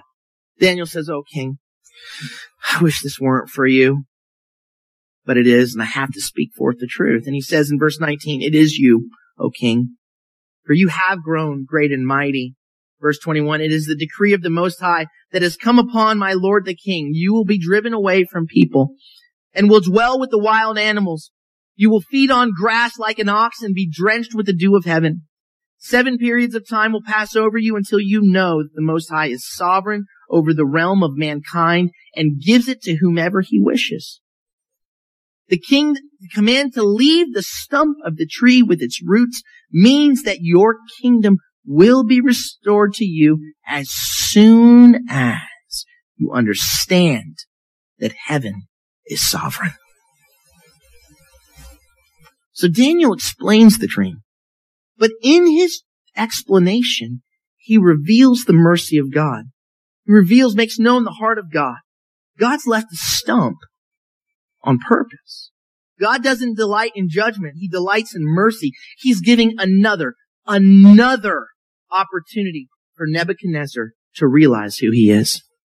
Nebuchadnezzar is deluded by his grandeur. He is deceived and deluded and held captive by his pride. He is absolutely drunk on power and pride and is convinced that everything that he has is by his power and by his own strength, by his own ingenuity, by his own leadership skills. Walking in recognition of him, of his greatness, of his mercy and love, walking in submission to the true king is where life begins. Lose your life. Lay down your pride and you'll find life. Cling to your pride. Hold on to it dearly. Cling to your own God, yourself, and you will lose it all. If you let it go, you'll gain real life. If you hold on, everything you think by your own power that you can hold on to, you will lose all of it. The very pride that you believe protects you is destroying you. The very thing you think you're safeguarding is what it will cause you to lose. So Nebuchadnezzar is being given a dream of judgment that is really a dream of hope because the tree is not being taken out of the ground by the roots and thrown into fire. There's a stump of hope. There's still hope. Just as soon as he understands that God is sovereign. In the depth of his heart, Nebuchadnezzar has truly believed that this flourishing tree is his own de- doing. And the Lord says, I'm going to make clear to you just how not in control you are. I'm going to make it abundantly clear, painfully clear that you are not sovereign, that you are not king. I am. And as soon as you recognize that, as soon as you truly understand it, not an intellectual understanding, not a mental assent. okay, you're sovereign. But when you get it, in the very depth of your being, in the depth of your spirit, when you really understand He is sovereign, not me. When I really get that, then, then, when I go, I am not truly ruler, you're sovereign. I bow before you, I surrender to you, Almighty. Lord says, as soon as that happens, I'll restore your kingdom to you. And with compassion and with deference, Daniel respectfully appeals to the king, suggesting that perhaps, perhaps, if you would respond, O king, as it were, to the oil of God's word, if you would respond by turning from your sin and walking in righteousness, perhaps the, your prosperity will be prolonged. Perhaps if you will now respond to the warning of the dream and what I'm telling you now, perhaps this destruction, this severing can be averted. He says in verse 24, Therefore, O king, may my counsel be acceptable to you. Renounce your sins through righteousness and your iniquities by showing mercy to the poor. Perhaps your prosperity will be prolonged. See, brokenness is the Lord's last desperate attempt his loving and desperate last resort to save, stave off destruction in your life. He gives opportunity after opportunity, even to the point of there being one last shot to avoid this suffering. He is gracious, patient beyond comprehension. At this point in the chapter, the narrator changes from Nebuchadnezzar back to probably to Daniel because this is where Nebuchadnezzar goes nuts. And so someone else has to write about this. Verse 25, all this happened to King Nebuchadnezzar.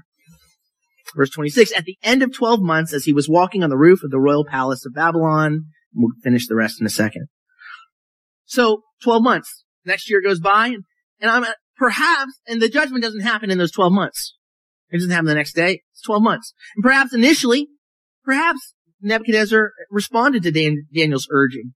I mean, if there's one thing Nebuchadnezzar doesn't want to lose, if there's one thing he loves, besides himself, because it's all tied together. It's his kingdom. It's his power. This is his identity. He loves this.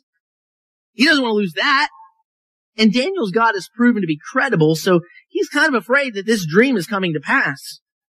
So he starts making some surface changes. I'm to start doing some things. Perhaps he does as Daniel suggests and starts a mercy for the poor program in his government. Perhaps he does just enough to stave off judgment, at least for this year. But the fourth thing that we see and the last thing this morning is that God's not satisfied with anything less than genuine, heart deep, spirit deep transformation. God is not as concerned about the things we tell and show others.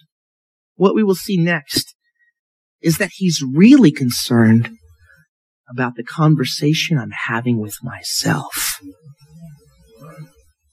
What am I telling me? Spirit deep transformation is what he's after.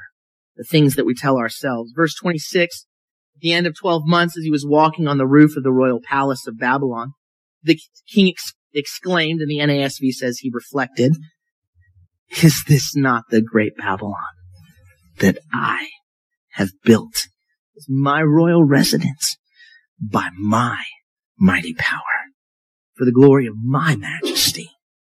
The words were still in the king's mouth when a voice fell from heaven. King Nebuchadnezzar, it has been decreed to you that your kingdom has been removed for you, from you. Years gone by and Nebuchadnezzar is on the roof of his royal palace. He's surveying the grandeur of Babylon and he's reflecting, telling himself, there's no one really around, maybe some of his servants, but you know, he's not paying it. It's like being alone. He's on his own palace. He's out there. He either exclaims or reflects or one of the two, something along those lines. And he says, look what I've done. I built this. It's for my majesty. It's for my glory. And boom, while the words are still in his mouth, the judgment falls. What's interesting to me is that the judgment had been foretold now. This judgment that, that has happened, it happened not with Nebuchadnezzar in the public eye. It didn't happen in the middle of him making a speech before the people. He loved to make these pronouncements, right? He loved, it didn't happen while he made a pronouncement. It happened in private. It happened when he was alone, congratulating himself, telling himself, man, what I did. No one else did this. I did it. See, sometimes we know the right things to say. We know that we are not to take the glory or the credit for the blessings in our lives. I know better than to stand up here and go, look what I did. I did all this. I know better than that. The question is, when I'm alone with me, do I go, look what I did. I did this. It was me. That's the question. The real question is not what I'm projecting to everyone else because this is what I want them to see. You know, we had this idea, this, we hear this phrase, perception is reality. Okay? And the reason we say that is because all of us only perceive. Right? You, you, I don't, all I have is a perception of reality. And we are all, we all have different perceptions. But when it comes to God, there's no perception. He sees reality. And so we are convinced that the perception that we are putting out there is truth. We convince ourselves that this is truth. But he's not fooled by the perception. God doesn't look on, see us the way we see ourselves. God looks deeper. Don't look on the outward appearance. God looks upon the heart. What's the question? The question is, what am I telling me about me? We may publicly do all the right things, express all the acceptable and appropriate things to others. We may publicly say, God this, God that, but that isn't really what the Lord is concerned about. Lots of people say lots of wonderful God things in public. Apparently what really matters to God is what's actually happening in our, in our hearts. What is it that we're telling ourselves about ourselves? And it may be, and I'm only speculating here, that Nebuchadnezzar is saying all the right things in front of Daniel, going through the motions of repentance. But when he gets alone, he's saying to himself, you know, what's he saying to himself? Is he having an internal conversation that is still in rebellion against the lordship and the rulership and the sovereignty of God in his life? Is he pulling aside and going, God didn't do this. I did this. Yes. Oh, God. God is sovereign. God didn't do this. I did this. You remember when you were a little kid? You remember when you're a kid and you get in trouble, or even as an adult, you you're in a situation with someone who's in authority over you, and they tell you something, and you just have to bite your tongue. You remember that feeling where you're like, okay. But at some point, you have to, you, you find yourself going alone and doing that grumble mumble thing, where you're like, I don't, I don't I'll, I'll hear one of my, like, I have one particular very vocal child. All, all of them are vocal in different ways, but I have one that really has to get it out. We'll go into, I won't even specify gender. We'll go into the room and we'll be like having a loud conversation. Ah, blah, blah, blah, blah, blah, blah. And, uh, and I'll hear this because that's really what's going on inside. What, what is that thing that makes us like where we, I mean, you know, like I'm, I'm, I was one of these have to have the last word kind of guys way long ago. And there's this thing and I'm, I'm suspecting it's connected to my pride there's this thing that when I disagree, that I have to say some passive, like, well, whatever. like, even if I, like, I'm, I'm walk over to myself, well, whatever. I, I, and I'm lying to myself and telling myself, I don't, I don't really believe that.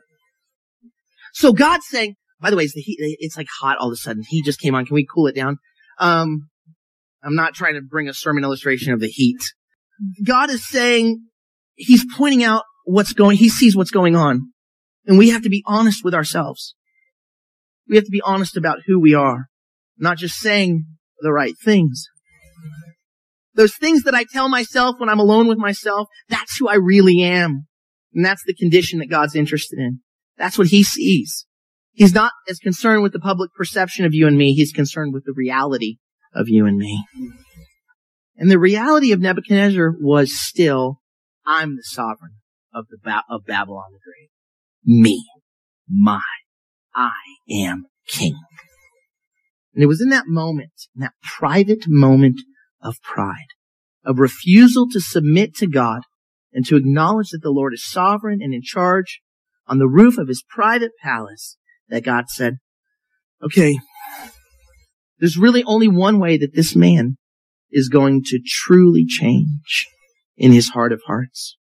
There's only one way that he's going to have a genuine recognition of who he is and who I am. I've exhausted every other option. I must now take away that which is most precious to him. It's the only true chance he has at redemption. He must be broken. And that breaking, the exile, the judgment, whether it be Judah's 70 year exile in Babylon or Nebuchadnezzar's seven year, we think seven years, seven periods of time, exile. Whether or not that seems unkind, right? It seems unkind. It seems even maybe cruel and over the top. This, why you making him like an animal, Lord? But don't misunderstand the purpose of the breaking, of the demolition. God's not destroying to destroy. God is renovating something. He's transforming something. And if the walls are so rotten underneath that quick fixes and paint jobs won't repair what, repair what's really going on, then he has to rip it out. Then demolition must occur. The breaking and the demolition and the judgment seems, feels like a plan to do harm. But as the Lord said to Judah when they found out just how long this exile was going to be, he says, don't misunderstand because after the judgment is complete, if in verse 10 of Jeremiah 29, he says, I will visit you and fulfill my good word toward you to bring you back to this place. For I know the plans that I have in mind for you, declares Adonai, plans for shalom and not calamity, to give you a future and a hope. The brokenness, the pain, this is for your good. And we're like a child saying, how can you say spanking me means you love me? Feels very different. The Lord's not trying to do a surface work in the people of Judah or in Nebuchadnezzar. And he's not trying to do touch up work in you and in me. He is committed to truly transforming us into who he's calling us to be. And God's not as interested in what you and I are here in front of one another. What matters to him is not the image that we project for the world to see. Our PR, our public relations. What matters to him is who you and I really are when no one is watching. What he's concerned about is the story we're telling ourselves about ourselves when we are alone with ourselves. Are we saying, God, I need you in front of everyone, but in our hearts saying, I don't need anyone. When my inner man isn't truly transforming into God's image, even if it's a slow transform- transformation, when I'm so set in my way, so hardened in my heart that it seems impossible that I'll change, then the God of the impossible sets in and sets in motion a potential miracle. And the reason it's a potential miracle is because we still have to respond to it. Some people respond to brokenness the way Pharaoh did and get harder and get and self-destruct. Some people respond to brokenness to the opportunities and the revelation talks about the judgment of God and these people instead of repenting shake their fists at God. What? And I read it, I go, are you stupid? What are you thinking? But there's this blindness, this pride that's such a monster, that's so blinding that it can harden us. Don't let your heart be hardened. It's a potential miracle that he sets in place. The miracle of brokenness. A painful but necessary miracle. Verse 30, immediately the word of Nebuch- about Nebuchadnezzar was fulfilled. He was dr- driven away from men, ate grass like an ox, and his body was drenched with the dew of heaven until his hair had grown like eagle's feathers and his nails like bird's claws. Talk about a humiliating descent. This powerful and mighty king, this man who'd been calling the shots for decades, people cower before him. He inspires fear and awe. Sycophants have been surrounding him his whole life and telling him just how wonderful and amazing he is. All he's ever known is power and glory and victory. All he's ever known is opulence and extravagance. It's pomp and standing ovations. People bow when he says bow. He is Nebuchadnezzar. What does it take to change a man like that? To truly change him? What? How can God change a man like that? Long term, spirit deep, true character change. What can produce that? A good talking to? Maybe an extravagant display of God's power? I wish. But miraculous displays didn't do much for Pharaoh, didn't do much for King Ahab, or to this point even for Nebuchadnezzar. But this mighty king is now roaming the fields like a wild animal, eating grass hair like eagle's wings, nails like bird's claws. Complete breakdown. A complete, utter, total, humiliating breakdown. And not for a short time, seven periods of time, likely seven years. It's interesting in the midst of Judah's 70 years, you have a seven years for Nebuchadnezzar. And once that lengthy time of being completely out of control, of having lost everything is complete, Nebuchadnezzar's pride has truly been broken.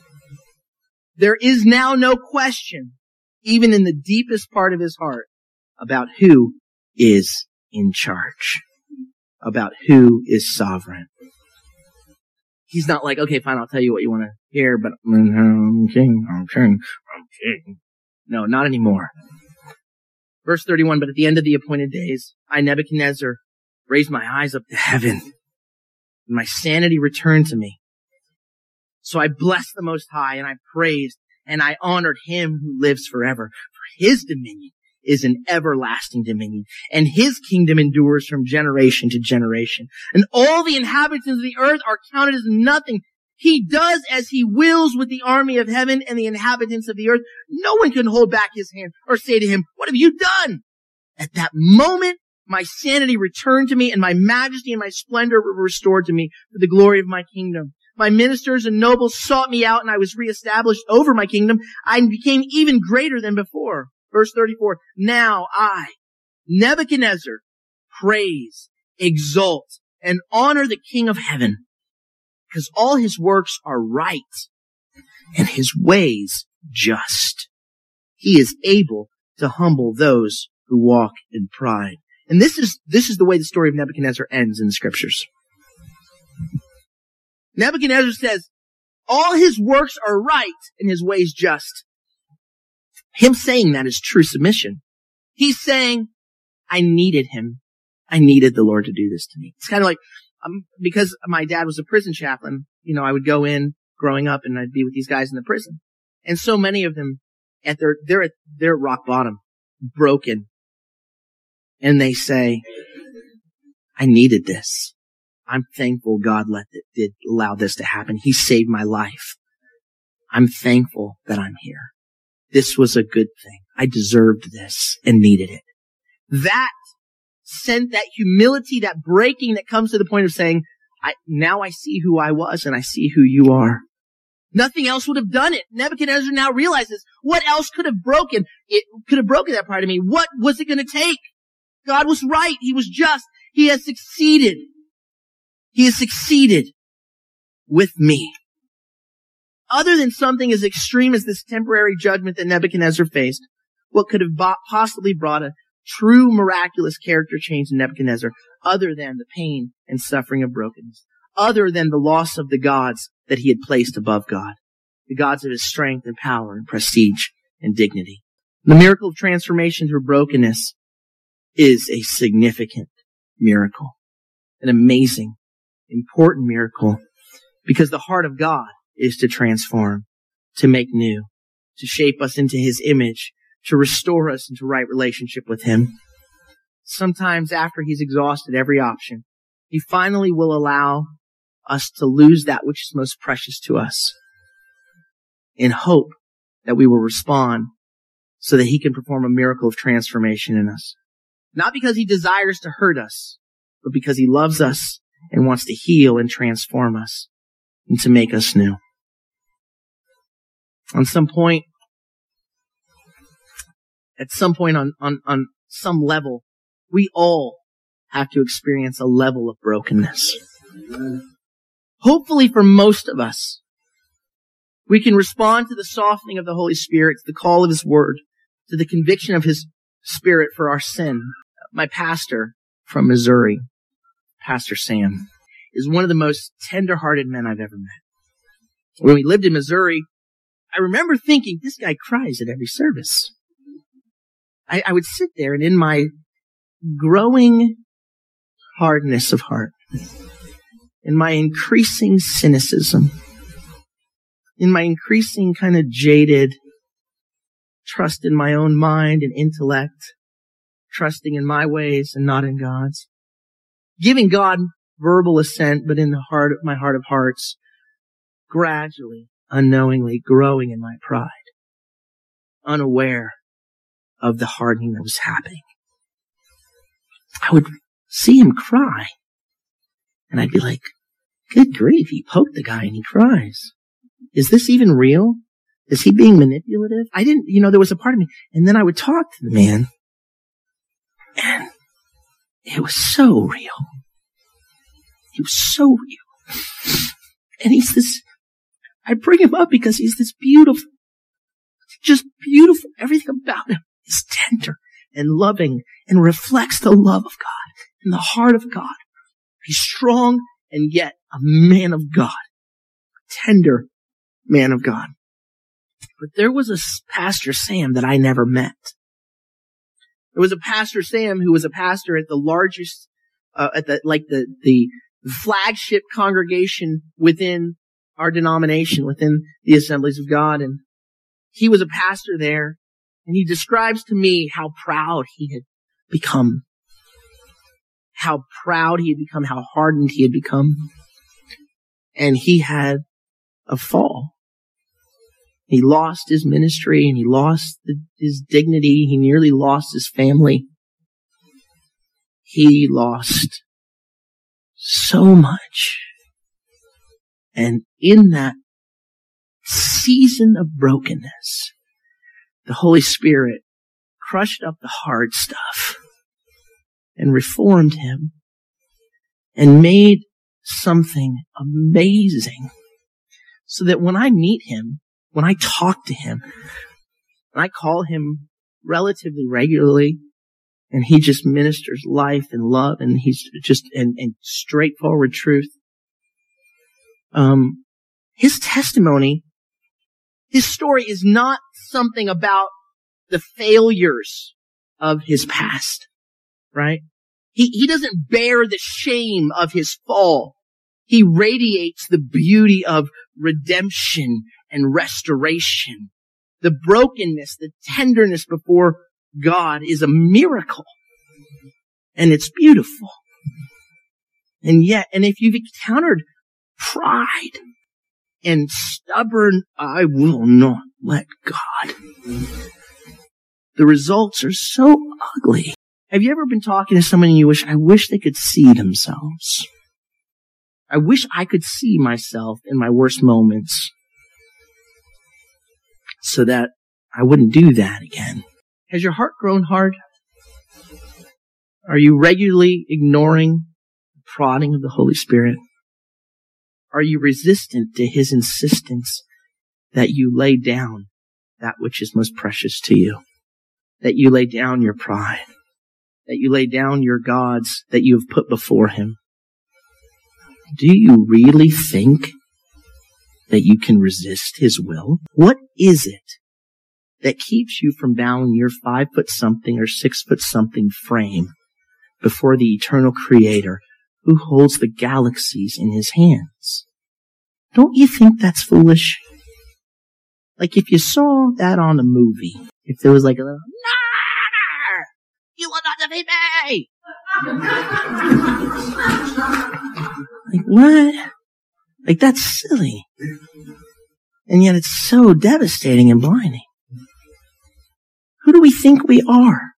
What is it that keeps us from submitting and bowing our aging and decaying hearts before the God who is eternal and never ages? Who do we think we are? What keeps us from doing that?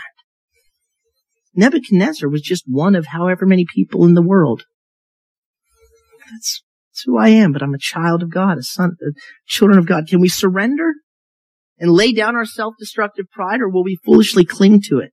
Ignore his voice until the Lord finally has to allow us to experience a pers- experience a crushing and devastating personal loss in order to bring us to brokenness. And in brokenness, in the pain, will you surrender and let God make you a beautiful testimony of transformation? Will you be, will you be able to be like the ugly caterpillar who went through the death of cocoon and came out looking nothing like that ugly caterpillar? Like when I, when I, when Pastor Sam describes who he was, I go, I, I can't imagine that. When, when Charlie describes who he was, when he tells me about who he was, I don't see it. Because there's a brokenness here and tenderness and you can push Charlie and tears will just flow out of his eyes because he's been broken. Because we're being broken because he loves us. And in that, he holds us and he reshapes us. He says, look at what I'll do. Look what I'll do. Look what I'll make you into. Look what I'll form you into. What is that thing? Why can't I go? Yes, Lord. Yes, Lord. And keep saying yes in those difficult moments. What is that thing? Break it in me, Lord. Crush, crush the pride. Keep it. Find those hard spots and break them, make them new and make them soft. Make me a, a flesh. Give me a heart of flesh instead of a heart of stone.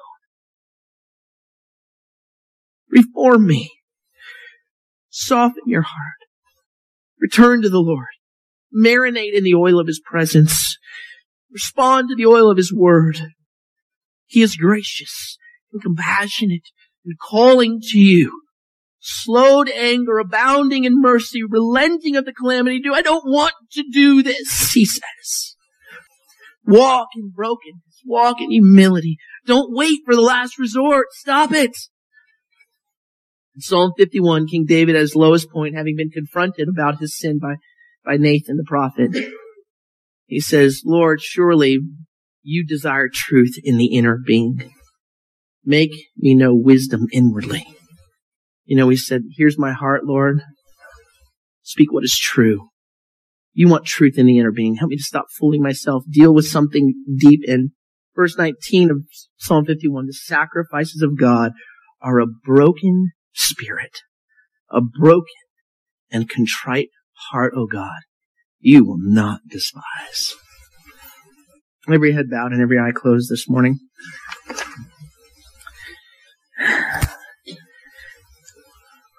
God loves you and he loves me. And he loves us and in his love for us, the scripture says, do not despise the Lord's discipline and don't even misunderstand it because the father disciplines the children that he loves. The Lord calls to us and he wants us to respond just to the call. Just respond to the word. Respond to his overtures. He's relenting of the calamity due. He loves you so much. Will you truly lay down your life? Will you truly submit your heart? Will you truly give him control? Will you truly die to your flesh and let him live within? Will you truly say, Lord, I surrender to you. You are the sovereign of my life. And when you're alone with yourself, say, you are the sovereign of my life. I am nothing without you. I'm lost without you. This morning, let God begin his miracle in you. Don't let it get to a place like what Nebuchadnezzar had to go through. No matter who you are, no matter where you've been, no matter what you've done, the God of Abraham, Isaac, and Jacob is the same yesterday, today, and forever. Find the Savior. Find Yeshua HaMashiach. Find the truth on Solace Radio. Today's message is called Recon Mission, the ties that bind. Recon Mission, the ties that bind. You know, when, when we were going through this portion, every time we read, the portion is called uh, uh, Shlach Lecha, which is send on your behalf. And it take, it's taken from that verse that says in chapter 13 of Bamidbar of Numbers, send men on your behalf to reconnoiter the land of Canaan. And I always stumble over that word, and I wanted to make sure that I was pronouncing it correctly. And so I went onto my iPhone and I looked on the dictionary and it has the pronunciation on there. But in looking at the, listening for the pronunciation, I also decided that it was worthwhile to look at the definition too. And I found something very interesting. I, I kept saying to myself over the years, why did he choose this word? Why didn't he say survey the land? Uh, check out the land, uh, some other word because it's such a, a, a, word that is not really used by most people in the English language. But I found something interesting about the choice of words, the choice of word in this case.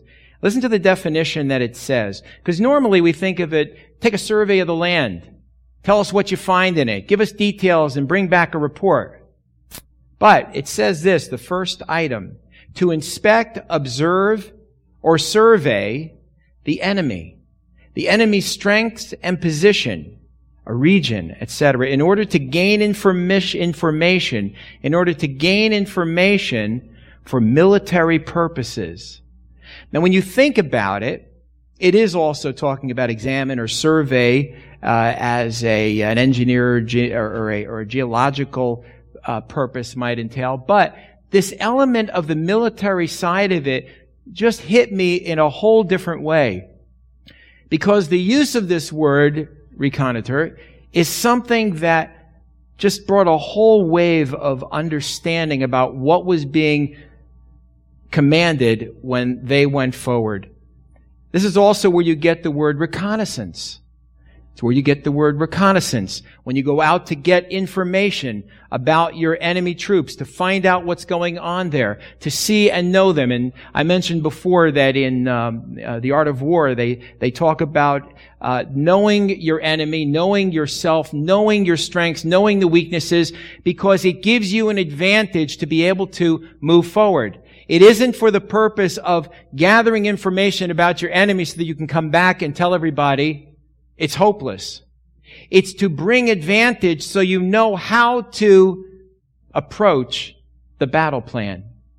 And so when we look at this, it was, of course, going to be a battle plan because God brought our people out of Egypt not just to set our people free from slavery, but also to bring them into another land, into a place of their own, into a habitation where they could be fruitful and multiply and their families could increase and prosper. And they could be as a testimony of a people on this earth that the world could look and say, this is the people that God brought out of the land of Egypt. These are the people of God. And so when they would look at it, there was this element in play. And so there is very much a military strategy involved here. But what we see in the process, and the reason why I say recon mission, the ties that bind, when you go to the end of this portion, it ends in Bamidbar with uh, an interesting passage. We talk about the fringes on the corners of our garments.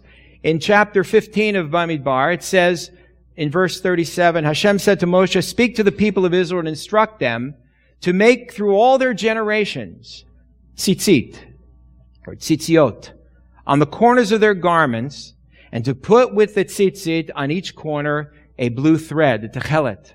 It is to be a tzitzit, for you to look at and thereby remember all of Hashem's mitzvot and obey them so that you won't go around wherever your own heart and eyes lead you to prostitute yourselves.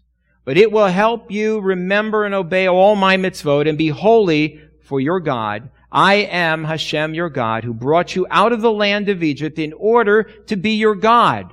I am Hashem your God. To be your God. It wasn't also just to bring them out of the land and bring them into the land, but to bring them into a land where he would reign over them, that he would be the focal point, that he would make his habitation among the people, and that their lives would be benefited because the king of all creation was in the midst of the people. This was his intent. And he made provision for them, and they wore the tzitzit as a reminder to not follow their own impulses and be led astray or be led literally into prostitution with the gods of the land, but to be circumspect and focused, like tying a string around your finger to remember something. In this case, it's to remember to obey God, to remember to walk in His statutes, to remember to walk in a manner that would be pleasing to Him. And when He sent the people out, he picked out leaders. It says in verse 2, it says uh, that they're going to go into the land, and he says, from each ancestral tribe send someone who is a leader in his tribe. Why did he pick leaders? Because he wanted to have people who had reputation, people who had the ability to rally others, people who had a way to bind people together, to tie them into a cause, into a mission. And the recon would be to bring back the information. And then they as leaders would be able to come together and strategize how God was going to open the door for them. And they would instruct every one of the people under their leadership. But there was a problem. You see, you can choose, it says, recon mission, the ties that bind. In a way, those fringes are like an element that ties us to obey the Lord, to remember to obey Him and not go astray, to not let our entire life unravel, but to bind us together for a purpose, to bind us to the Lord so that His purpose and plan will be successful in our lives. So that we can move forward in what God's called us to do. But there is another kind of binding that takes place. And that is one that encumbers us. One that kind of brings us down in chains, so to speak, and stops forward movement, movement and, and causes us to be held captive. And often it comes from the same place, people. Some bring back a report and have encouraged the people to take on the impossible and to move forward because their leadership stands firm, bound to one another, like brothers together in a band, a, a band of brothers, coming together Again, in military fashion. When you look at the training that Marines go through and the military go through, they are like one cohesive unit. They have to be able to go through the troubles and the trials of all of the boot camp and all of the training, which seems to be relentless and very demoralizing sometimes in so many ways. And yet when they are in places where they are pressed because of fire coming on them and, and, and people firing on them and, and they're in a stress situation, they will not leave their brother behind. They will do what it takes. They'll do extraordinary things because they have ties that bind them. A common focus, a common purpose. And if there is a breakdown, the breakdown happens not just for the one person, but throughout the ranks. That was the whole story about the 300 that they spoke of. When they would come together, they could fight off tens of thousands because they were one cohesive unit. And when they would pull their armor together, it was a shell that could not be broken. And the sword was there only in the case of an emergency because they didn't want to have to have that hand-to-hand combat. If they worked in unity together, that was the backup plan if something broke down. But when they did, they were able to do and fight off larger armies than themselves to fight off numbers much greater, lacking the discipline that they had built together with the turmoil and the trials and, and the training that they went through. And so God was trying to establish these elements. And the key place where people would miss out and find themselves bound to something that's wrong is if they didn't bind themselves to what was right binding themselves to the Lord by understanding His precepts, by walking with a heart of obedience, by understanding and rehearsing and encouraging each one within their community to walk boldly into the things that God called them to. Because if we don't have that encouragement, we find ourselves bound to depression, bound to despair, bound to look and say there are giants in the land, instead of saying, like Caleb and Joshua, Sure, they're giants. The land is great. What they come back with in the report first? The report was, yeah, the land's great. There's a lot of fruit there. It's wonderful. But there are giants in the land and we were like insects. We were like grasshoppers in our own sight. And so we were in theirs. And they discouraged the people and bound them to a negative mindset that caused them not to be able to enter into the land themselves though their children following would. There is something about our words and something about understanding the people that we are connected to. You know, if there is a breakdown within the body, it needs to be addressed. If there was a breakdown, it needs to be reconciled because ultimately when you look at it, they were all in the same boat. They're looking for the Lord to move in their behalf. It's just that some of them were unable to see past a certain point. And so instead of going to someone else and saying, Moses, I got a problem here. We went, we got the report. I don't know how to spin this or how to work it. You need to help us on this because here's the report. Here's the good stuff that happened that we saw. Here's the stuff that was troubling to us. They didn't do that. They came back and immediately vented all of their own lack of faith all of their insecurity and all of their frailties and all of their discouragement, and they infected the entire community. Now, when you look at this portion in Matthew, Yeshua instructs his disciples to go forward. The passage that was read, he said, pay attention, I'm sending you out like sheep among wolves, so be as prudent as snakes and as harmless as doves.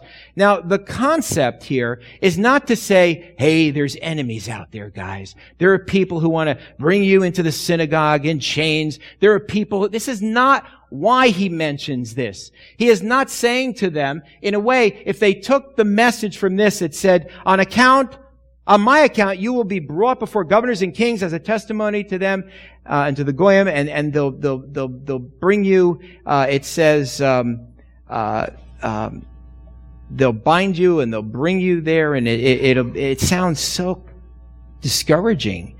Uh, you know, he says, um, anyway, it, it, it talks about uh, this, and you could get the idea that it is a, it would be a very discouraging thing. Who would want to come on board if Yeshua said, "Here's what's going to happen." I need people to come with me who are going to be disciples. Here's what I want you to do. I want you to go into the areas. I want you to go out two by two. I want you to go out and share. I want you to heal, deliver, and set free. I want you to let them know I'm coming. And here's what's going to happen to you. They will put you in prison. They will beat you. They will flog you. Are you ready to join me now? Wouldn't you just be excited to get on board with that? So he's not obviously telling him to discourage them. He's saying, look, it doesn't matter if there are giants in the land. It doesn't matter if there are those who don't understand the work that you're called to do. It doesn't matter if they understand and think you're an enemy when you are the, bringing the source of life for them. It doesn't matter.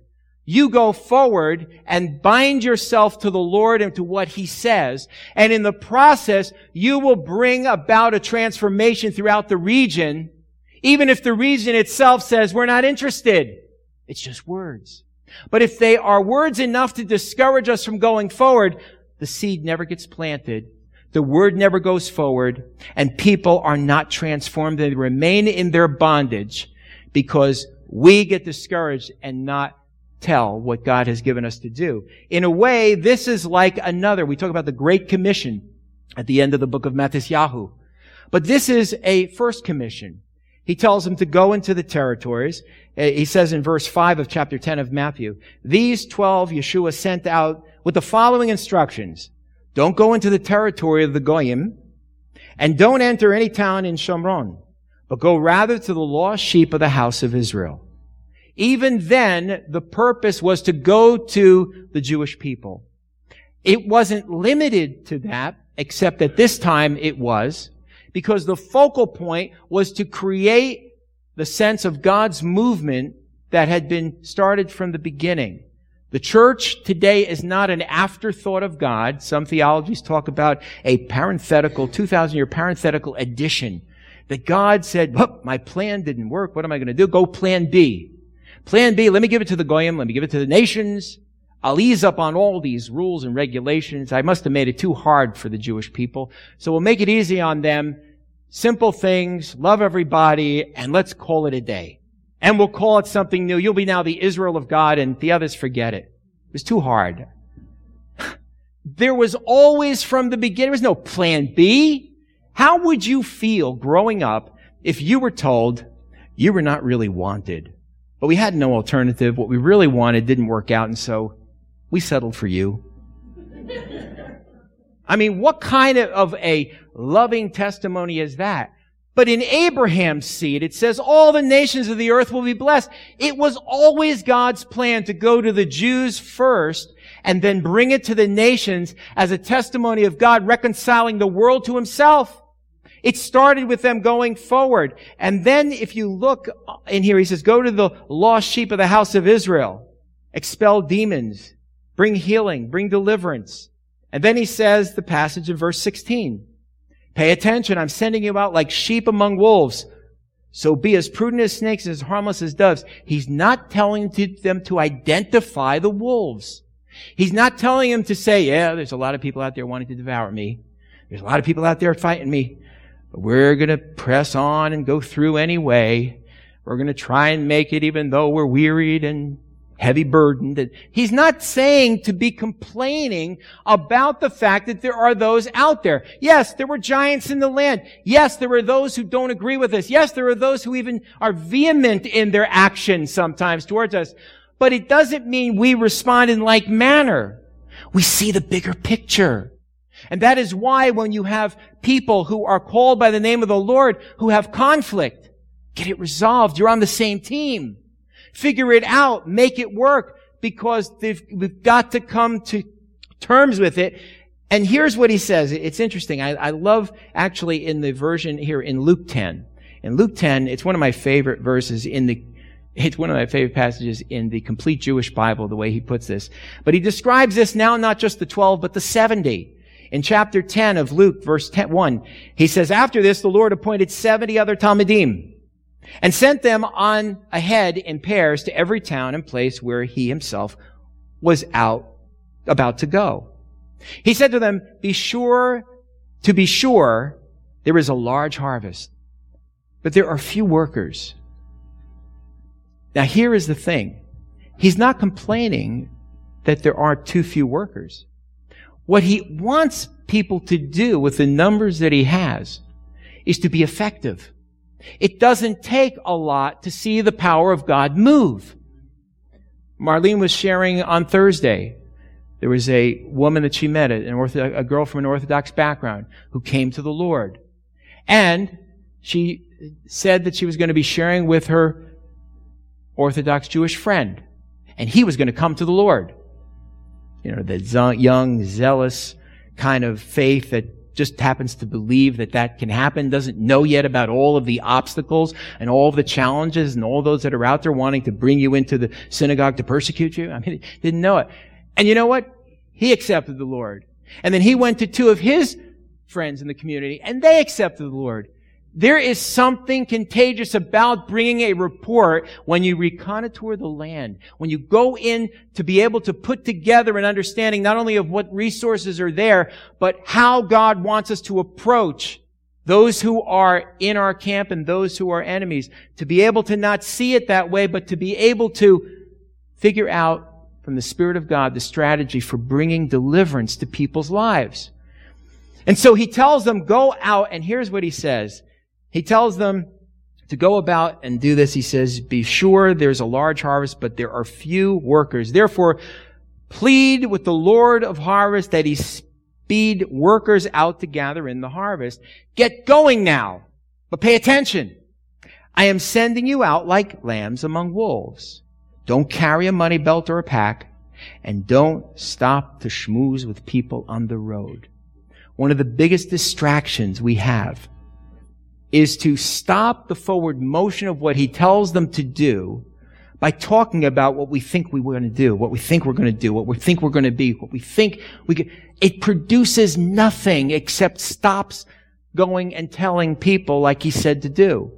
And you can imply that this, the schmooze is like a comfortable talking to one another and getting into dialogue and, but it can also be the kind of dialogue that begins to compete with each other, that begins to question, say, you know, hey, did you see, we went out there and, and, and eyes, blind eyes were open. We had four people, blind eyes were, we had six and we had two people with legs that grew, you know, really. Well, we had seven. I mean, you could go back and forth over comparing notes as to what your performance looked like.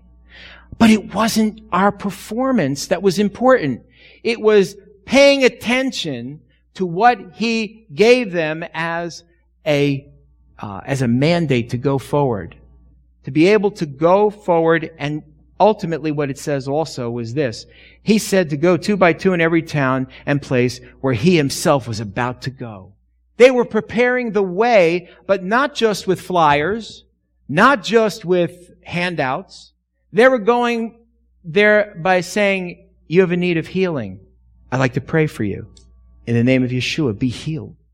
They went out to prepare the way for Yeshua so that when he came through, there was an understanding of what his ministry would be and what he was demonstrating in advance. Now, if they argued along the way, how much effectiveness would they have?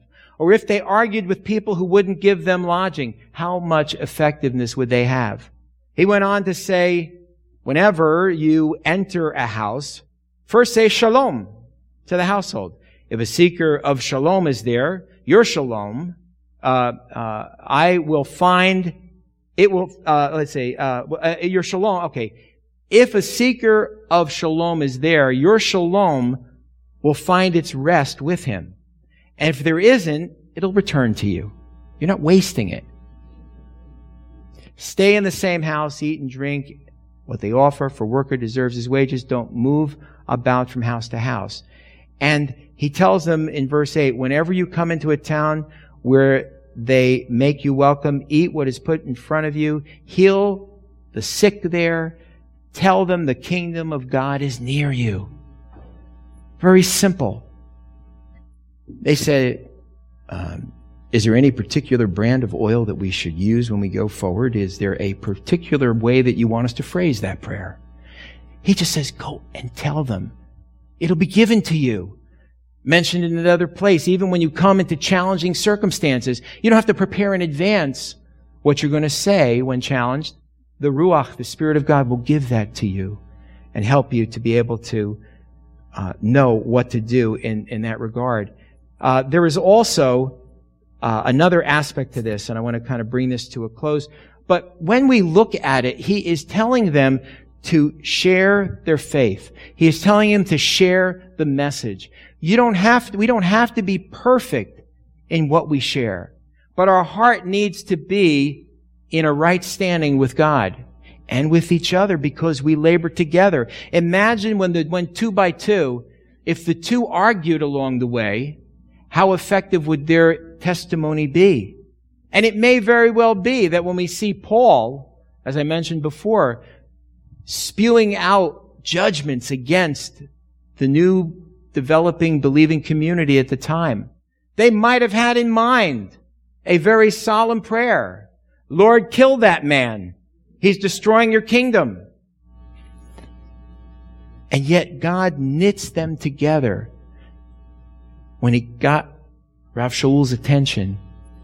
And isn't it interesting that in the process, he says to him when the one disciple said, uh, when he was told to go to Yeshua, go to Rav Shaul, he said, Lord, you, you realize who this guy is and, and you realize he's arresting people like me? You remember the phrase that was, that God says to him? He says, I will show him the things he must suffer. Now it doesn't mean that to become a believer automatically means you suffer. But the wonder of what God brings is that even if you do, you're able to walk in a place of greater understanding because, in a sense, the interweaving of that, that techelet, that, that blue thread, that presence of God in all of the fringe details of what we do, all of the elements of life binding us to the Lord and to the things that He says gives us the ability and the faith to stand up and embrace the fullness of the message of redemption that comes through Messiah, that we declare Him, that we declare the living Word, that we declare Messiah to those around us, and in so doing, He is lifted up, and when He is lifted up, He draws all people to Himself. It isn't a matter of saying just simply, come and see, but come and see and make sure that we are getting people engaged in the process of really getting to know Him. And the way they get to know Him first is by seeing Him resident in us. And if He is not transforming our life, then what testimony are we giving and how weak is the gift we're trying to offer them? We are offering, in a way, a substitute. We're saying you have an anemic element in your life. Let me give you one that's a little better, but still anemic. That is no, that's not a good promo, let me tell you. When God sees, when people see the transforming work that God does in people, and I believe that one of the reasons why, when He sent them forward, He didn't give them instructions on how to lay hands on them, or maybe he did, but he didn't give them the, the three steps and the seven steps and all this. He says, I'm sending you out. You've seen it happening. Here's what I want you to do. In the process, they were engaged with a sense of deep dependence on God because they had never done this on their own before and they weren't going to be successful on their own now. But there was a connecting point. And sometimes that connecting point can make us feel very uncomfortable. Sometimes it doesn't feel like there is a connecting point. And sometimes the conventional wisdom tells us that Moses and God probably had a good idea about this real estate that he was bringing us to, but God and Moses probably did not realize that it was already occupied by people bigger than us, stronger than us, more equipped than us. Joshua and Caleb saw that with all of the numbers, size, and armies that they had, they were no match for the God who just humbled the nation of Egypt, which was the most powerful nation of its day. They lost sight of the miracle that God had done there. He said, yeah, sure, in Egypt he could do his power, but what about out here? I mean, what are the boundaries where his power begins to dissipate, where he loses Wi-Fi connection? Where is it that this happens that all of a sudden he's out there without any connection to his Facebook and email and Twitter? What happens then to your kingdom, huh? well, there is a network in place that is much bigger than anything we could ever come up with, and you don't even need computers to connect. God connects to this computer and to this computer, to our head and to our heart. And He is able to bring about when nobody, when no human will encourage you, He will encourage you. But how much better when those who have a similar calling are able to encourage each other, press through difficulties, and take hold so that we can collectively go out and share to the Jew first and also to the non-Jew. To share a message that is not my opinion or my persuasion or my particular doctrine, but sharing Yeshua with power so that he is lifted up and people are drawn in. And then when they experience it, they do like the disciples when they first heard about it. He says, can anything come out of Nazareth? Nazareth? He said, come and see. Come and see. I want you to see for yourself. I want you to experience for yourself. And here's a little taste of it. You have a problem with that condition? Let me pray for you right now. What happened? Healing took place. What happened? Do you think the idea of now going and seeing this one might be worthwhile? There is something about allowing the Spirit and the power of God to move freely. And I mention this a lot because more and more I realize it comes down to very little. It comes down to Yeshua lifted up, but it comes down to the things that he said that we have neglected. He said, Father, that they may be one as we are one. And the moment we begin to shift away from being bound to him, we get bound to chaos. We get bound to the wrong thinking. We get bound to depression and discouragement. And we find ourselves in a wilderness alone, like a cold ember because there's no fuel coming from those around us. He wants us to be knit together in unity. It doesn't mean uniformity. It doesn't mean we all exactly think the same. But there is that place of common bond that allows us to connect and to be unified. And when that happens, and again, when you talk about binding, different ways to be bound, on the day of Shavuot, they came together and they heard every person in their own language hearing the praises of God. On the day of the Tower of Babel, they were united in, a, in such a way that God said nothing will be able to stop them. And that was not a motivated, motivated by good things. They were looking to overtake God. And what did he do? He confused their language so that they would not be in unity. And what happens when we argue with each other? Our language is confused and we're not in unity and the flow of God's power stops, or at least stops for us who are in those conflicts because other voices will continue to work together. But God doesn't want anybody cast over to the side. He wants to draw us into it because there's a reason that we are there in unity. The other, he says, they will know that you are my disciples because I'm printing up cards that say so. And I'm putting down, this is a talmid with high recommendations, high scholarship, high ACT score, whatever they have, oh, high, no, it, it doesn't say, he said they'll know you're my disciples by the love you have for one another. The love that is able to conquer every challenge, every hurt feeling, every discouragement. And when people see that, there is a patience that is present. There is a presence that is present. And when they see it, they say, this is something I haven't seen. These must be what he meant when he said they're disciples. And the other, as I mentioned before, is when Yeshua was on the execution stake and said, Father, forgive them. They don't know what they're doing.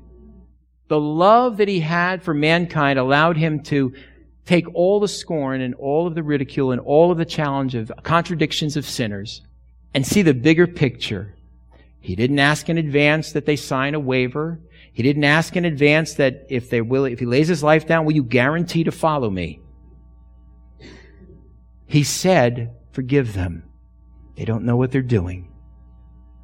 And I told you this before, but it, goes, I, I hear it all the time. You share with somebody, say, look, Yeshua said, forgive them. They know not what they do. They, this person knows exactly what they're doing. They planned it. They did it. It was malicious. They know exactly what they're doing. Listen, those disciples who fled when challenges came along were not a band of brothers at that moment, were they? They were splitting in all kinds of directions. And those people who were out there. They planned what happened, but they didn't know what was going on. And if we can tune in to those elements and let Messiah be lifted up in that way, he will make himself manifest in a way that we only can dream of, in ways that our imagination can't even comprehend. And when that happens, it won't be the kind of thing that says, well, should we go out and pray? Should we pray for him? Not pray for him. But what if nothing happens? Well, maybe we better not pray. Let's, let's do a generic prayer. Maybe that'll be better. But you see, there's a difference when you sense and see the empowerment of God. And so you pass the guy at the gate going into the temple for years. And this time, with a different empowerment and a different eye and a different sense, you walk and go, silver and gold I don't have. But what I have, I give to you. Stand up and walk. And he was healed. Did this guy understand theologically what happened? No. Did he share immediately with everybody? All I know is I was healed. The man who was healed of blindness. Did they ask him about? He says, look, you guys are driving me nuts. Here it is. I was blind. Now I see. Go talk to him yourself and find out about it. I'm a different man. But the testimony of the power of God doesn't come when we are in disunity. It doesn't come when we don't have that power of love overcoming all of those challenges and those voices looking to discourage. It comes as a part of love that we look at each other and see the investment God's put there. Sometimes you can see very little investment and see a lot of things that are negative. It's easy to see the negative. But when we can encourage those elements that we see, people rise to the occasion because that's where they want to be. That's where their heart wants to be. And when we do, we walk in a manner that releases the power of God in such a way that people's lives around us are changed because our whole sense of what's going on is different. And Yeshua, do you think he was saying to them, I want you to go out and heal? Heal? What do I know about healing? You're the one who heals. Why are you sending me out? I'm just new to this thing. What are you talking about? Why don't you go with me? Then you heal them. I want you to go out and do it. What do I know? Okay, what do I do though? Okay. I remember, I'll tell you one story real quick. When I first came to the Lord, I thought it was just dramatic, everything happened, right? The next day, I go in there and I'm, I don't know anything, right? And I just felt this guy, they say he's demon possessed. I bear hugged the guy, take him to the ground, being a wrestler, carried him into the prayer room. They said, and, and, and this was the, this was after all this, I think I've told you before, I'm not going to get the whole thing. But the fact was that after this guy was delivered, I felt like I was supposed to pray for him. And I thought, I'm not even 24 hours old in the Lord yet. What do I know about any of this? And there was one thing that I remembered. It was just, I think about it in relation to this. they were getting ready to lay hands on the person to pray for him. And they said, the Lord wants you to do it. And I thought, how do they know that? I, I know that. I'm supposed to do that. I know that. But how do they know that? I didn't understand all this God stuff yet. And so they said, they said to me, he wants you to do it. Now here is what it looked like. I don't know anything about it, right? I don't know what he wants me to do it. I felt like I was supposed to. They said I'm supposed to do it. So I go like this. I go. I make this face. I clench my fist. And I, I'm saying, God, what do I do? Which is was nonverbal, but I went. That was, and and one of the mothers in the, in the in the church, she said, "Isn't that cute?" He's asking God. and I left my hands. I just reached over and I took him and I was holding on to him just to hold on to him. He said he felt this flush of electricity running through him. I didn't have the voltage, but I had a heart that wanted to serve because I just got delivered. And this man got delivered. I didn't know procedures for, you know, when do you bring the apron across the bottom of the skirts and other things. I, you know, I didn't know any of the details. All I knew was I was supposed to pray for him and knew nothing about it. Boom. The power of God was there. I didn't make it happen, but it was a pure thing that God did. See, and that's what we want to see. The purity of what God does. And it comes by being in unity. It comes by letting God love through us. It comes by loving each other and overlooking the faults forgiving, and walking in a manner that the world has not witnessed yet in the way they need to. And when they do, you don't have to do a whole lot. The power of God's love does the rest. And Messiah is lifted up. They come to know Him. They experience His power and they go and tell somebody. That's what we need to see. Lord, we thank you so much for this time together in your word and, and for the call that you've given us to be on a recon mission, but not just to get information, but to get a strategy and to be get, to get ourselves tied to the commander in chief, not of this country, but of the entire universe. The commander in chief of your armies, the commander in chief of heaven and of earth. Lord, that we would come into that place and that we would allow not just to say the kingdom of God is coming, but demonstrate and say, where are you coming from? I'm in the kingdom of God because that's where the king reigns and I'm letting him reign. Lord, help us to let you reign in us so that we could rain your blessings upon those around us and be doing what it is we are called to do and not playing around anymore, but seeing the fire and the power of God come forward in a way that transforms the region as only you are able. Let us not be sidetracked by schmoozing. Let us not be sidetracked by talking or complaining. Let us not be sidetracked by hurt feelings, but let us move boldly into the place where we say of giants, not a problem for the God I serve. They fall, we walk in because you are with us. And Lord, we just pray that you would open up doors for us and to walk in unity and in power, to see you lifted up and to see your kingdom come in power like never before.